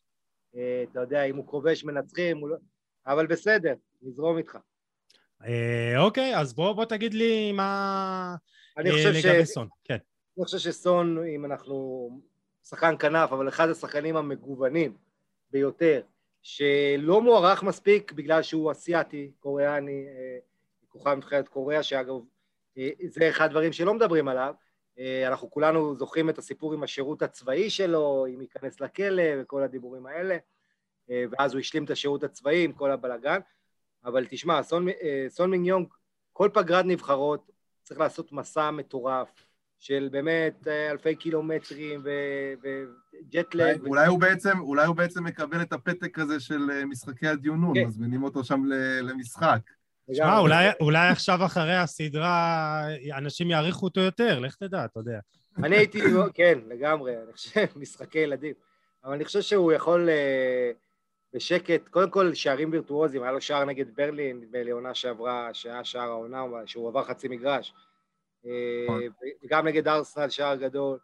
Uh, אחד באמת מאהובי האוהדים שם, ונכון, אתה יודע, ארי קיין זוכה לכל ההילה, אבל הכישרון של אה, סון מיניונג באמת מדהים. שחקן שגם כן בעבר היה בבונדסליגה, בלברקוזן, והרבה לא חשבו שהוא יצליח לעשות את המעבר לליגה פיזית כזו, אבל אחד השחקנים הבאמת, אני חושב שהוא יהיה בטופ 10 של הפרמייר ליג ברשימת שחקני התקפה כמעט בכל רשימה. אז uh, אמרת רק את הדברים הנכונים, אבל uh, מה שאותי באמת מדהים אצלו שהוא סקורר קטלני, ובאמת לא מדברים על זה. הוא מגיע למצבים קשים, הוא, הוא כובש מזוויות לא זוויות, מבעיטות מחוץ לרחבה, כמו שאמרת, הוא מאוד מגוון, והוא תמיד כובש יותר מהמצבים שהוא מגיע אליהם. יש את התבנית התקפה הזאת של טוטנאם, שבעצם כל קבוצה כמעט נופלת בה, שזה כאילו ארי קן יורד טיפה יותר אחורה, ואז מפנה לסון את השטח, כאילו לרוץ אה, לעומק, ותשמע, התנועה שלו לעומק, בשילוב של הסיומת, זה משהו קטלני שמוליד דו-ספרתי בכל עונה, כמו שאתה אומר. זה תבנית אה, שמאוד קשה להתמודד איתה. כן, כן ובואו נשכח, לפני שנה וחצי הוא היה בצבא, יחזיק נשק וכל הדברים האלה. אתם יודעים, כל הדברים שקשורים לשיגעונות של קוריאה. אני מקווה רק שהוא לא ישתתף בצוות שמארגן שם את משחקי הדיונון. לך תדע, אולי זה רעיון שלו, שזה שמה, אבל אני חושב שבאמת אה, הוא משלב גם כוח, גם מהירות, אה, גם אה, חוכמה, אה, אה, אתה יודע, חדות אה, מטורפת, אה, וכמו שאמרת, הוא אה, משחק אה, לצידו של קיין, וקיין... אה, כן, כן בצדק אה, מקבל את הפוקוס, אבל אני חושב שסון לא פחות חשוב להצלחה של טוטנאם מאשר כן, היה לו את השער אה, ניצחון מול סיטי בתחילת העונה, אה, שער שהוא כבש באמת מחוץ לרחבה ו... וזה מקרה, אני רק רוצה להזכיר למי שלא מכיר את הסיפור של סון מיניונג, זה סיפור של, כמו אצלנו עם בוזגלו והרבה מקרים אחרים, סיפור של אבא ובן, הוא נהיה מישהו וגם שחקן, גם מבחינה מנטלית, מי שעשה אותו ובנה אותו זה אבא שלו, שזה סונג וון ג'ונג, אם אני זוכר, אה, ואבא, ואבא הזה בעצם הוא זה שאימן אותו מגיל צעיר, אה, הוא בעצמו היה כדורגלן לא רע, אתה יודע, שנפצע וסיים מוקדם את הקריירה, ואז השקיע את המאמצים בלטפח את הילד, אה, ואתה יודע, הבחור הזה, סון, באמת קריירה מדהימה, אני חושב ש... רק שימשיך ככה. בואו לא נשכח, יש מעט מאוד שחקנים מהמזרח הרחוק שהם בטופ לבל. אה, סינים, יפנים, קוריאנים, ולכן ההצלחה שלו גם בולטת מאוד וראויה לציון. אה, כן, אז אה, קודם כל מגיע לו, ותשמע, מה שמדהים אותי, ככה זה out of context, שבאמת טוטנאם, למרות, אתה יודע, היא פתחה טוב את העונה, הפסידה וחזרה לעצמה, והיא במקום החמישי, רק ארבע נקודות מהטופ, אה, מצ'לסי הראשונה, אז יש לנו עונה מטורפת באנגליה, אה, וטוטנאם, אם גם אה, קיין יחזור לכושר, אז צפוי לנו, אתה יודע, מאבק מעניין שם.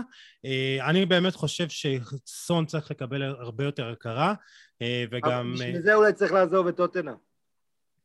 אה, אני לא חושב, הוא רק חתם על האחרונה לחוזה כן, חדש, אני, אז אני לא חושב... אם הוא היה שחקן של יונייטד, צ'לסי או סיטי, אז היו מתייחסים אליו. טוטנאם עדיין, יש שם... את השחקנים שלהם לא זוכים לאותו יחס, אלא אם כן מדובר בארי קיי. כן. אה, קבוצה של אנדררייטדים. אה, אם כבר אנחנו פותחים את זה, אז הויברג לפי דעתי אחד הקשרים הטובים באנגליה, אבל אני חושב שנתקדם למקום הראשון, אנחנו יאללה. ככה... הוא אה, במקום הראשון. הוא במקום הראשון, לא, אני לא חושב שיש ספק, אה, אבל זה מוחמד סאלח. כן.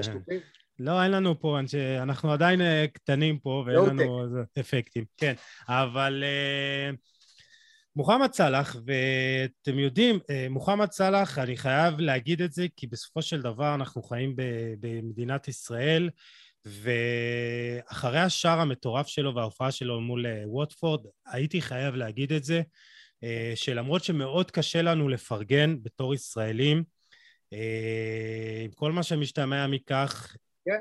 מוחמד סאלח כיום, אולי הוא השחקן בכושר הטוב בעולם. הוא זוכה במקום הראשון שלנו בצדק, ויכול להיות שבאמת אם היינו עושים את דירוג עשרת השחקנים הטובים בעולם כיום, אפילו אה, היה. יכול, כן, כן. אז uh, עמית, בוא, בוא ניתן לך את הכבוד. Uh... כן. קודם כל הייתי בסיני לפני חודש, ואתם בכלל לא מבינים, אם, אם היו בחירות חופשיות במצרים, הוא היה רוצה, הוא היה נבחר לנשיא היום. נכון. כמות הערצה והאהבה של מצרים, אתם יודעים, פגשתי איזה מחמוד אחד, שיש לו מסאז'ים ואיזה בחור שמספר לי על הילד שלו שהוא כדורגלן, ואיך הוא נהיה בזכות סאלח אה, כוכב, ואתה יודע, קודם כל זה סיפור מדהים על הילד הזה שגדל באיזה חור מוקאולון, והיה נוסע על אוטובוס כל בוקר, בעצם כמה שעות בדרכים בשביל האימונים, והקריב מעצמו, ועד היום שהוא, שהוא באמת אליל במצרים, הוא גם תורם המון כסף, בתי חולים. זהו, אז גם אני, שדיברתי שם הוא עם מגיע איזה לייב לעיירה אז הוא- שלו לביקורים, הבן כן. אדם בא ומפזר כסף לכל מי שרק רוצה, זאת אומרת, הוא באמת אה, מוסד, אה, סמל לאומי, אייקון, ואני חושב שמוחמד סאלח הוא הרבה יותר מרק כדורגלן ענק, שאנחנו מדרגים אותו, אתה יודע, מקום ראשון ברשימה הזו זה לא מקום ראשון, צריך להגיד את האמת. אין בכלל תחרות, זאת אומרת, ההתלבטות שלנו זה כל הדירוגים משני, משלישי, לא היה לנו שום התלבטות על מקום ראשון. אתן לכם רק השבוע דוגמה על מה מוחמד סאלח עשה. אה, אז מוחמד סאלח הגיע, כבש נגד אתלטיקו, היה לו שני שערים, או שער ושער שהוא עשה, אני לא יודע אם נתנו אותו למילנר. בכל מקרה, הגיע ל... הוא עכשיו הפך לכובש הבכיר של ליברפול בליגת האלופות, עבר את סטיבן ג'רארד בחצי מהכמות משחקים, טוב, ג'רארד לא חל- לא היה שחקן התקפה, זה גם נכון, אבל 31 גולים ב-48 משחקי ליגת אלופות. זה נתון מדהים. וכדי לסבר את האוזן שלכם, עוד ארבעה, חמישה גולים, הוא הופך לשחקן שכבש הכי הרבה שערים בהיסטוריה של ליגת אלופות במדי קבוצת פרמייר ליג. כי כל הכובשים הגדולים של הליגת אלופות, רונלדו, מסי, לבנדובסקי, בנזמה, הם לא שחקני פרמייר ליג, אז אתם יודעים, הוא בדרך עוד ארבעה, חמישה שערים להיות שחקן שכבש הכי הרבה אה, בזה. אה, משחקי חוץ בליגת האלופות, הוא כבש שישה משחקי חוץ רצופים, עוד מעט, אה, הוא, אם הוא יכבוש משחק חוץ הבא, וזה רק תלוי בו, אז הוא ישווה את שיא המפעל של הגוורו, שזה לכבוש שבעה משחקי חוץ רצופים. עכשיו אני מדבר על מספרים, רק זה עוד לפני לדבר על האיכויות שלו, כן? אמ, השחקן הראשון בהיסטוריה של ליברפול שכובש בתשעה משחקים רצופים. אוקיי? כבש נגד צ'לסי מחזור שלישי, לידס, מילאן, קריסטל פלאס, ברנדפורד, פורטו, מנצ'סטר סיטי משחק עונה בשער ענק, ווטפורד, בישול ושער ענק, ועכשיו עם אתלטיקו מדריד. זאת אומרת, הוא מול מנצ'סטר יונייטד מחפש לשפר את השיא ההיסטורי לשחקן ליברפול. ליברפול זה מועדון עם גדולי החלוצים בהיסטוריה, או שחקני התקפה, כן, מאיאן ראש ודלגליש ואיאן סנט ג'ון ועוד ועוד ועוד, ופאולר כמובן, ו- ואואן וכולי. אז, ולואיס סוארז ועוד. פרננדו טורס, אתה יודע, כל פעם צץ לי בראש עוד שם. אבל עדיין, אני חושב שצריך לדבר על זה בצורה גלויה, האם מוחמד סאלח הוא גדול שחקני ליברפול. עכשיו, הרבה, הרבה אוהדי ליברפול זה סוג של פרה קדושה. איך אתה מעז כן, כן, זה? אמירה בעייתית. איאן ראש, זה... חברים, אתה יודע, גם שמסי, כשאמרו שהוא הגדול וזה בהתחלה היו... אני חושב שאם הוא לאנשים שומר על קשה- קשה להרגיל את האוזן לשם חדש, כאילו, בקונטקסט. נכון, והוא גם לא בריטי, שזה גם שונה מכל האגדות הגדולות, ג'ון בארנס, דגליש, ראש וזה. אה, נכון, היו קצת גם לא אנגלים, אבל עדיין. מוחמד סאלח, אה, בעיניי, אה, בחמישים... כולה הביאו אותו ב-50 מיליון יורו לפני ארבע שנים מרומא, זה מציאה אחת העסקאות הכי טובות של המאה ה-21, אולי עסקת רונלדו לריאל מדריד יותר טובה, אבל לא הרבה עסקאות אתה יכול להגיד עליהן את הדבר הזה. אה, סאלח כבש בכל המשחקים העונה חוץ מאחד, מפתיחת העונה. הוא מלך שערים היה שנתיים אה, רצופות, אה,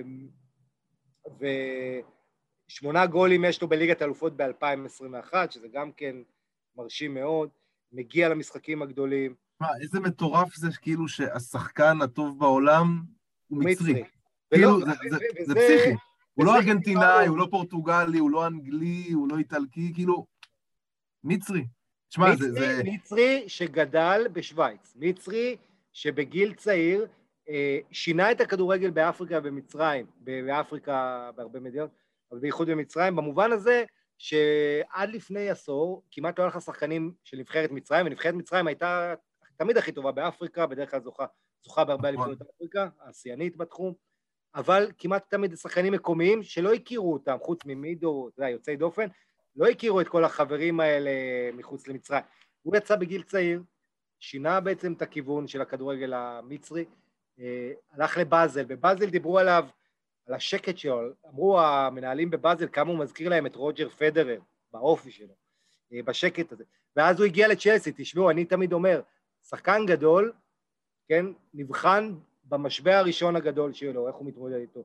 ובבאזל הכל הלך לו טוב, הוא כיכב בליגת האלופות נגד קבוצות אנגליות בין היתר, כולל צ'לסי, אבל אז הוא מגיע לצ'לסי ושם מוריניו, הוא מתייבש, עובר כן, לאיטליה. זה קרה, זה קרה גם לדבריינה ולוקאקו, כאילו. כן, אבל, נכון, אבל אצלו הוא עבר לאיטליה, אתה זוכר, הוא היה מושל לפיורנטינה, ואז רומא גנבה אותו, היה שם סיפור מאוד שם... מאוד גדול. מאחורי הקלעים, ו- ובסוף הוא הצליח לחזור מהדלת הראשית. אה, חברים, מוחמד סאלח שיחק בליברפול בארבע שנים 214 משחקים, כבש 188 גולים. אלה מספרים של שחקנים בליגה, בליגות, אתם יודעים, הרבה יותר קלות, בוא נגיד, אה, לשחקן. אנחנו, זה הליגה הכי, טוב, הכי תובענית מבחינה פיזית, כי היא דורש הכי הרבה משחקנים. ככה שכל ה...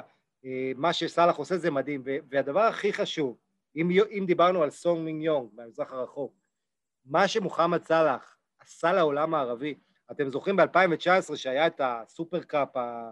או, או סליחה, גביע העולם למועדונים, וריאל מדריד שיחקה כל הקהל שם בקטאר, או איפה שזה לא היה, שרק בוז כל המשחק לסרחיו ראמוס, ששנה קודם, שחצי שנה קודם פצע את מוחמד סאלח, באותו גמר נכון. שריאל מדריד ניצחה את ליברפול.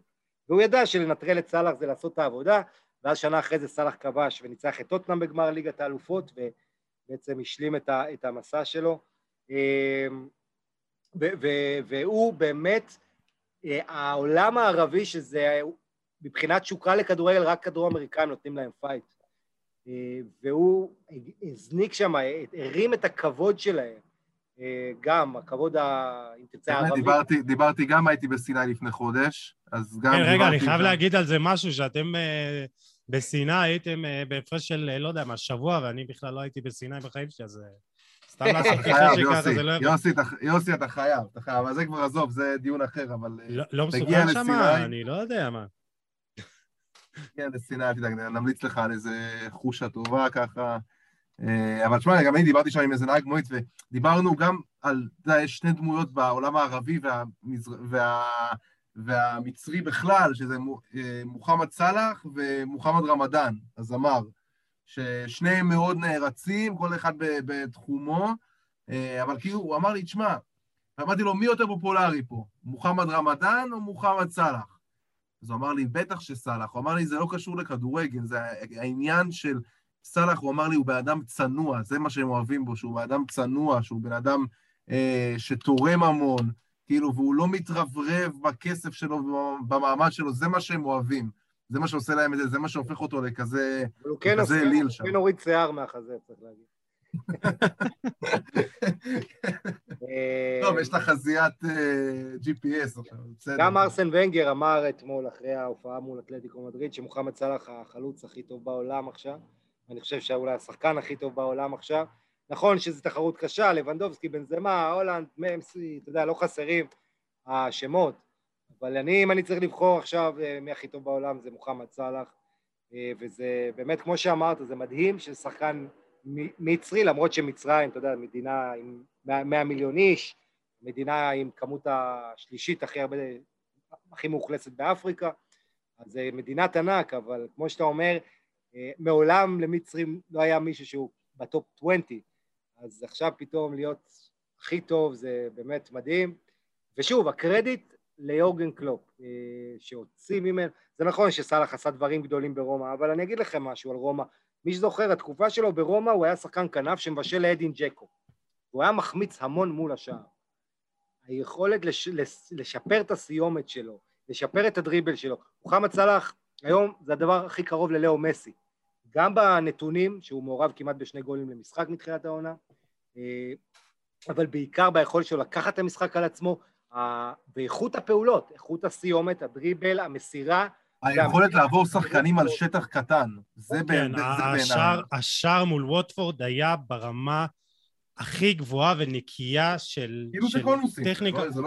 שחקן שלם, שאתה מדבר על דריבל, מסירה ובעיטה לשער, לאו מסי, זה מה שמציב אותו ברמה אחרת מכל השחקנים. מכל אחד יש לו אלמנט. והיחיד שמתקרב למסי כשחקן שלם התקפית, עם סיומת, עם בעיטה, עם דריבל, עם מסירה, זה סאלח. כן, אז, אז לגמרי, אני, כמו שאמרת, זה כמעט שני שערים uh, למשחק העונה. Uh, 14 שערים, ארבעה בישולים ב-11 משחקים, מעורבות בשער כל 53 דקות. אבל גם מה שנותן לו עוד את ה... אמרת את ה... Uh, שהוא בפער מהמקום השני, זה העקביות שלו. Uh, הוא מעורב ב-33 שערים ויותר מאז עונת 16-17. אה, ואתה יודע, כל הזמן דיברו על ה-one season אה, wonder, והוא פשוט כאילו, אתה יודע, כן. אה, כובש ב... ב, ב אתה יודע, 32 שערים, 22 שערים, 19 שערים, 22 שערים, והעונה שבעה שערים, זה רק בפרמייר ליג. לא, אבל, אבל המעורבות, אמרתי, הוא מעורב כמעט. כן, בדיוק. בדיוק. והכובש ו... האפריקאי הגדול בתולדות הפרמייר ליג, הוא השווה את דרוגבה. הבחור הזה הוא, הוא עכשיו כל שבוע שובר שיאים, ו... ויש לו סיכוי גם לשבור את השיא הזה ביום אה, ראשון, אם לומר את האמת, נכון, יודע. וליברפול תלויה בשני שחקנים מעל הכל, זה ונדייק בהגנה וזה סאלח בהתקפה. אתה יודע, גם אליסון נהדר ומאנה נהדר, ויש שם הרבה שחקנים טובים, אבל יש נכון. שני שחקנים שהם ברמה משלהם, ושאתה יודע שאם הם לא, אין להם תחליף, ואם הם לא שם, ליברפול לא תוכל להתמודד. זה סאלח וונדייק. אה, כן, וגם דיברנו על זה בהקשר של אה, מאנה, שגם הייתה להם את היריבות ביניהם, כן מוסר לי, לא מוסר לי, אה, אתה יודע, קצת פרצופים על הספסל, אבל מה שמיוחד זה בעצם, ופה גם צריך לזקוף את זה לזכותו של קלופ, שלפעמים בליברפול נראה שהשלם הרבה יותר גדול מסך חלקיו, וזה לא שמדובר פה בקבוצה של נגרים, אבל ליברפול כמעט ולא משדרגת את עצמה בעונה לעונה. העונה רק הגיעה אה, קונטה והוא גם בספסל, ומה שמייחד אותה זה החוזק הזה של הקבוצה והדבק הזה שמחבר בין כולם ביחד, היכולת של כל שחקן להרגיש ולבוא לידי ביטוי בכל התהליך הזה, בכל הקבוצה הזאת. אה, וקלופ באמת מוציא אה, את המקסימום מכל שחקן ושחקן, אבל ברור לכולם שכמו שאמרת עמית, יש פה שני כוכבים בקבוצה הזאת, וזה סאלח בענק בהתקפה, וזה ונדייק שאנחנו רואים את החשיבות שלו, אבל זה לפרק של הבלמים. כן, בסדר. אז סיימנו, נכון? Uh, כן, uh, תשמע, את האמת הרחבנו אה, הפעם. כן, אבל, כן, אבל היה כיף. אבל תשמע, אנחנו תמיד כיף לנו לדבר על כדורגל. עמית, תודה רבה, איך היה בסך הכל? נחמד. אה, כרגיל, כיף גדול. עכשיו אני אחזור לעבודה שלי. אה, אבל אה, כיף, תמיד כיף איתכם, ומעניין, ומרחיב דעת. תענוג. תודה רבה. גיל, איך היה? רגיל, כיף עם עמית, הפרק מעניין, למדתי המון גם, ויאללה, מקווה שאנשים יאהבו. כן, אז תודה לכם, תודה לכם עמית וגיל. ולכם מאזינים ומאזינות, אנחנו משקיעים המון גם בתוכן, גם באנשים הטובים שאנחנו מגיע, מביאים לפה, אז uh, בקשה קטנה, uh, תפיצו אותנו ותשתפו גם את הפרק הזה, uh, תעשו uh, עוקבים גם... Uh, ברשתות וגם באפליקציות ההאזנה השונות. ואם יש לכם פידבקים על כל דבר, על כל נושא, על הפרק הזה, או אתם רוצים שנדבר על נושאים אחרים, אתם מוזמנים לשתף אותנו. ואנחנו מקווים שנהנתם. אנחנו ניפגש בפרק הבא. עמית, תודה רבה. תודה רבה גיל, תודה רבה יוסי, היה לי תענוג. ביי ביי. ביי, תודה. ולכם אנחנו ניפגש בפרק הבא עם עוד תוכן מעניין ואיכותי. ניפגש בפרק הבא. יאללה, ביי.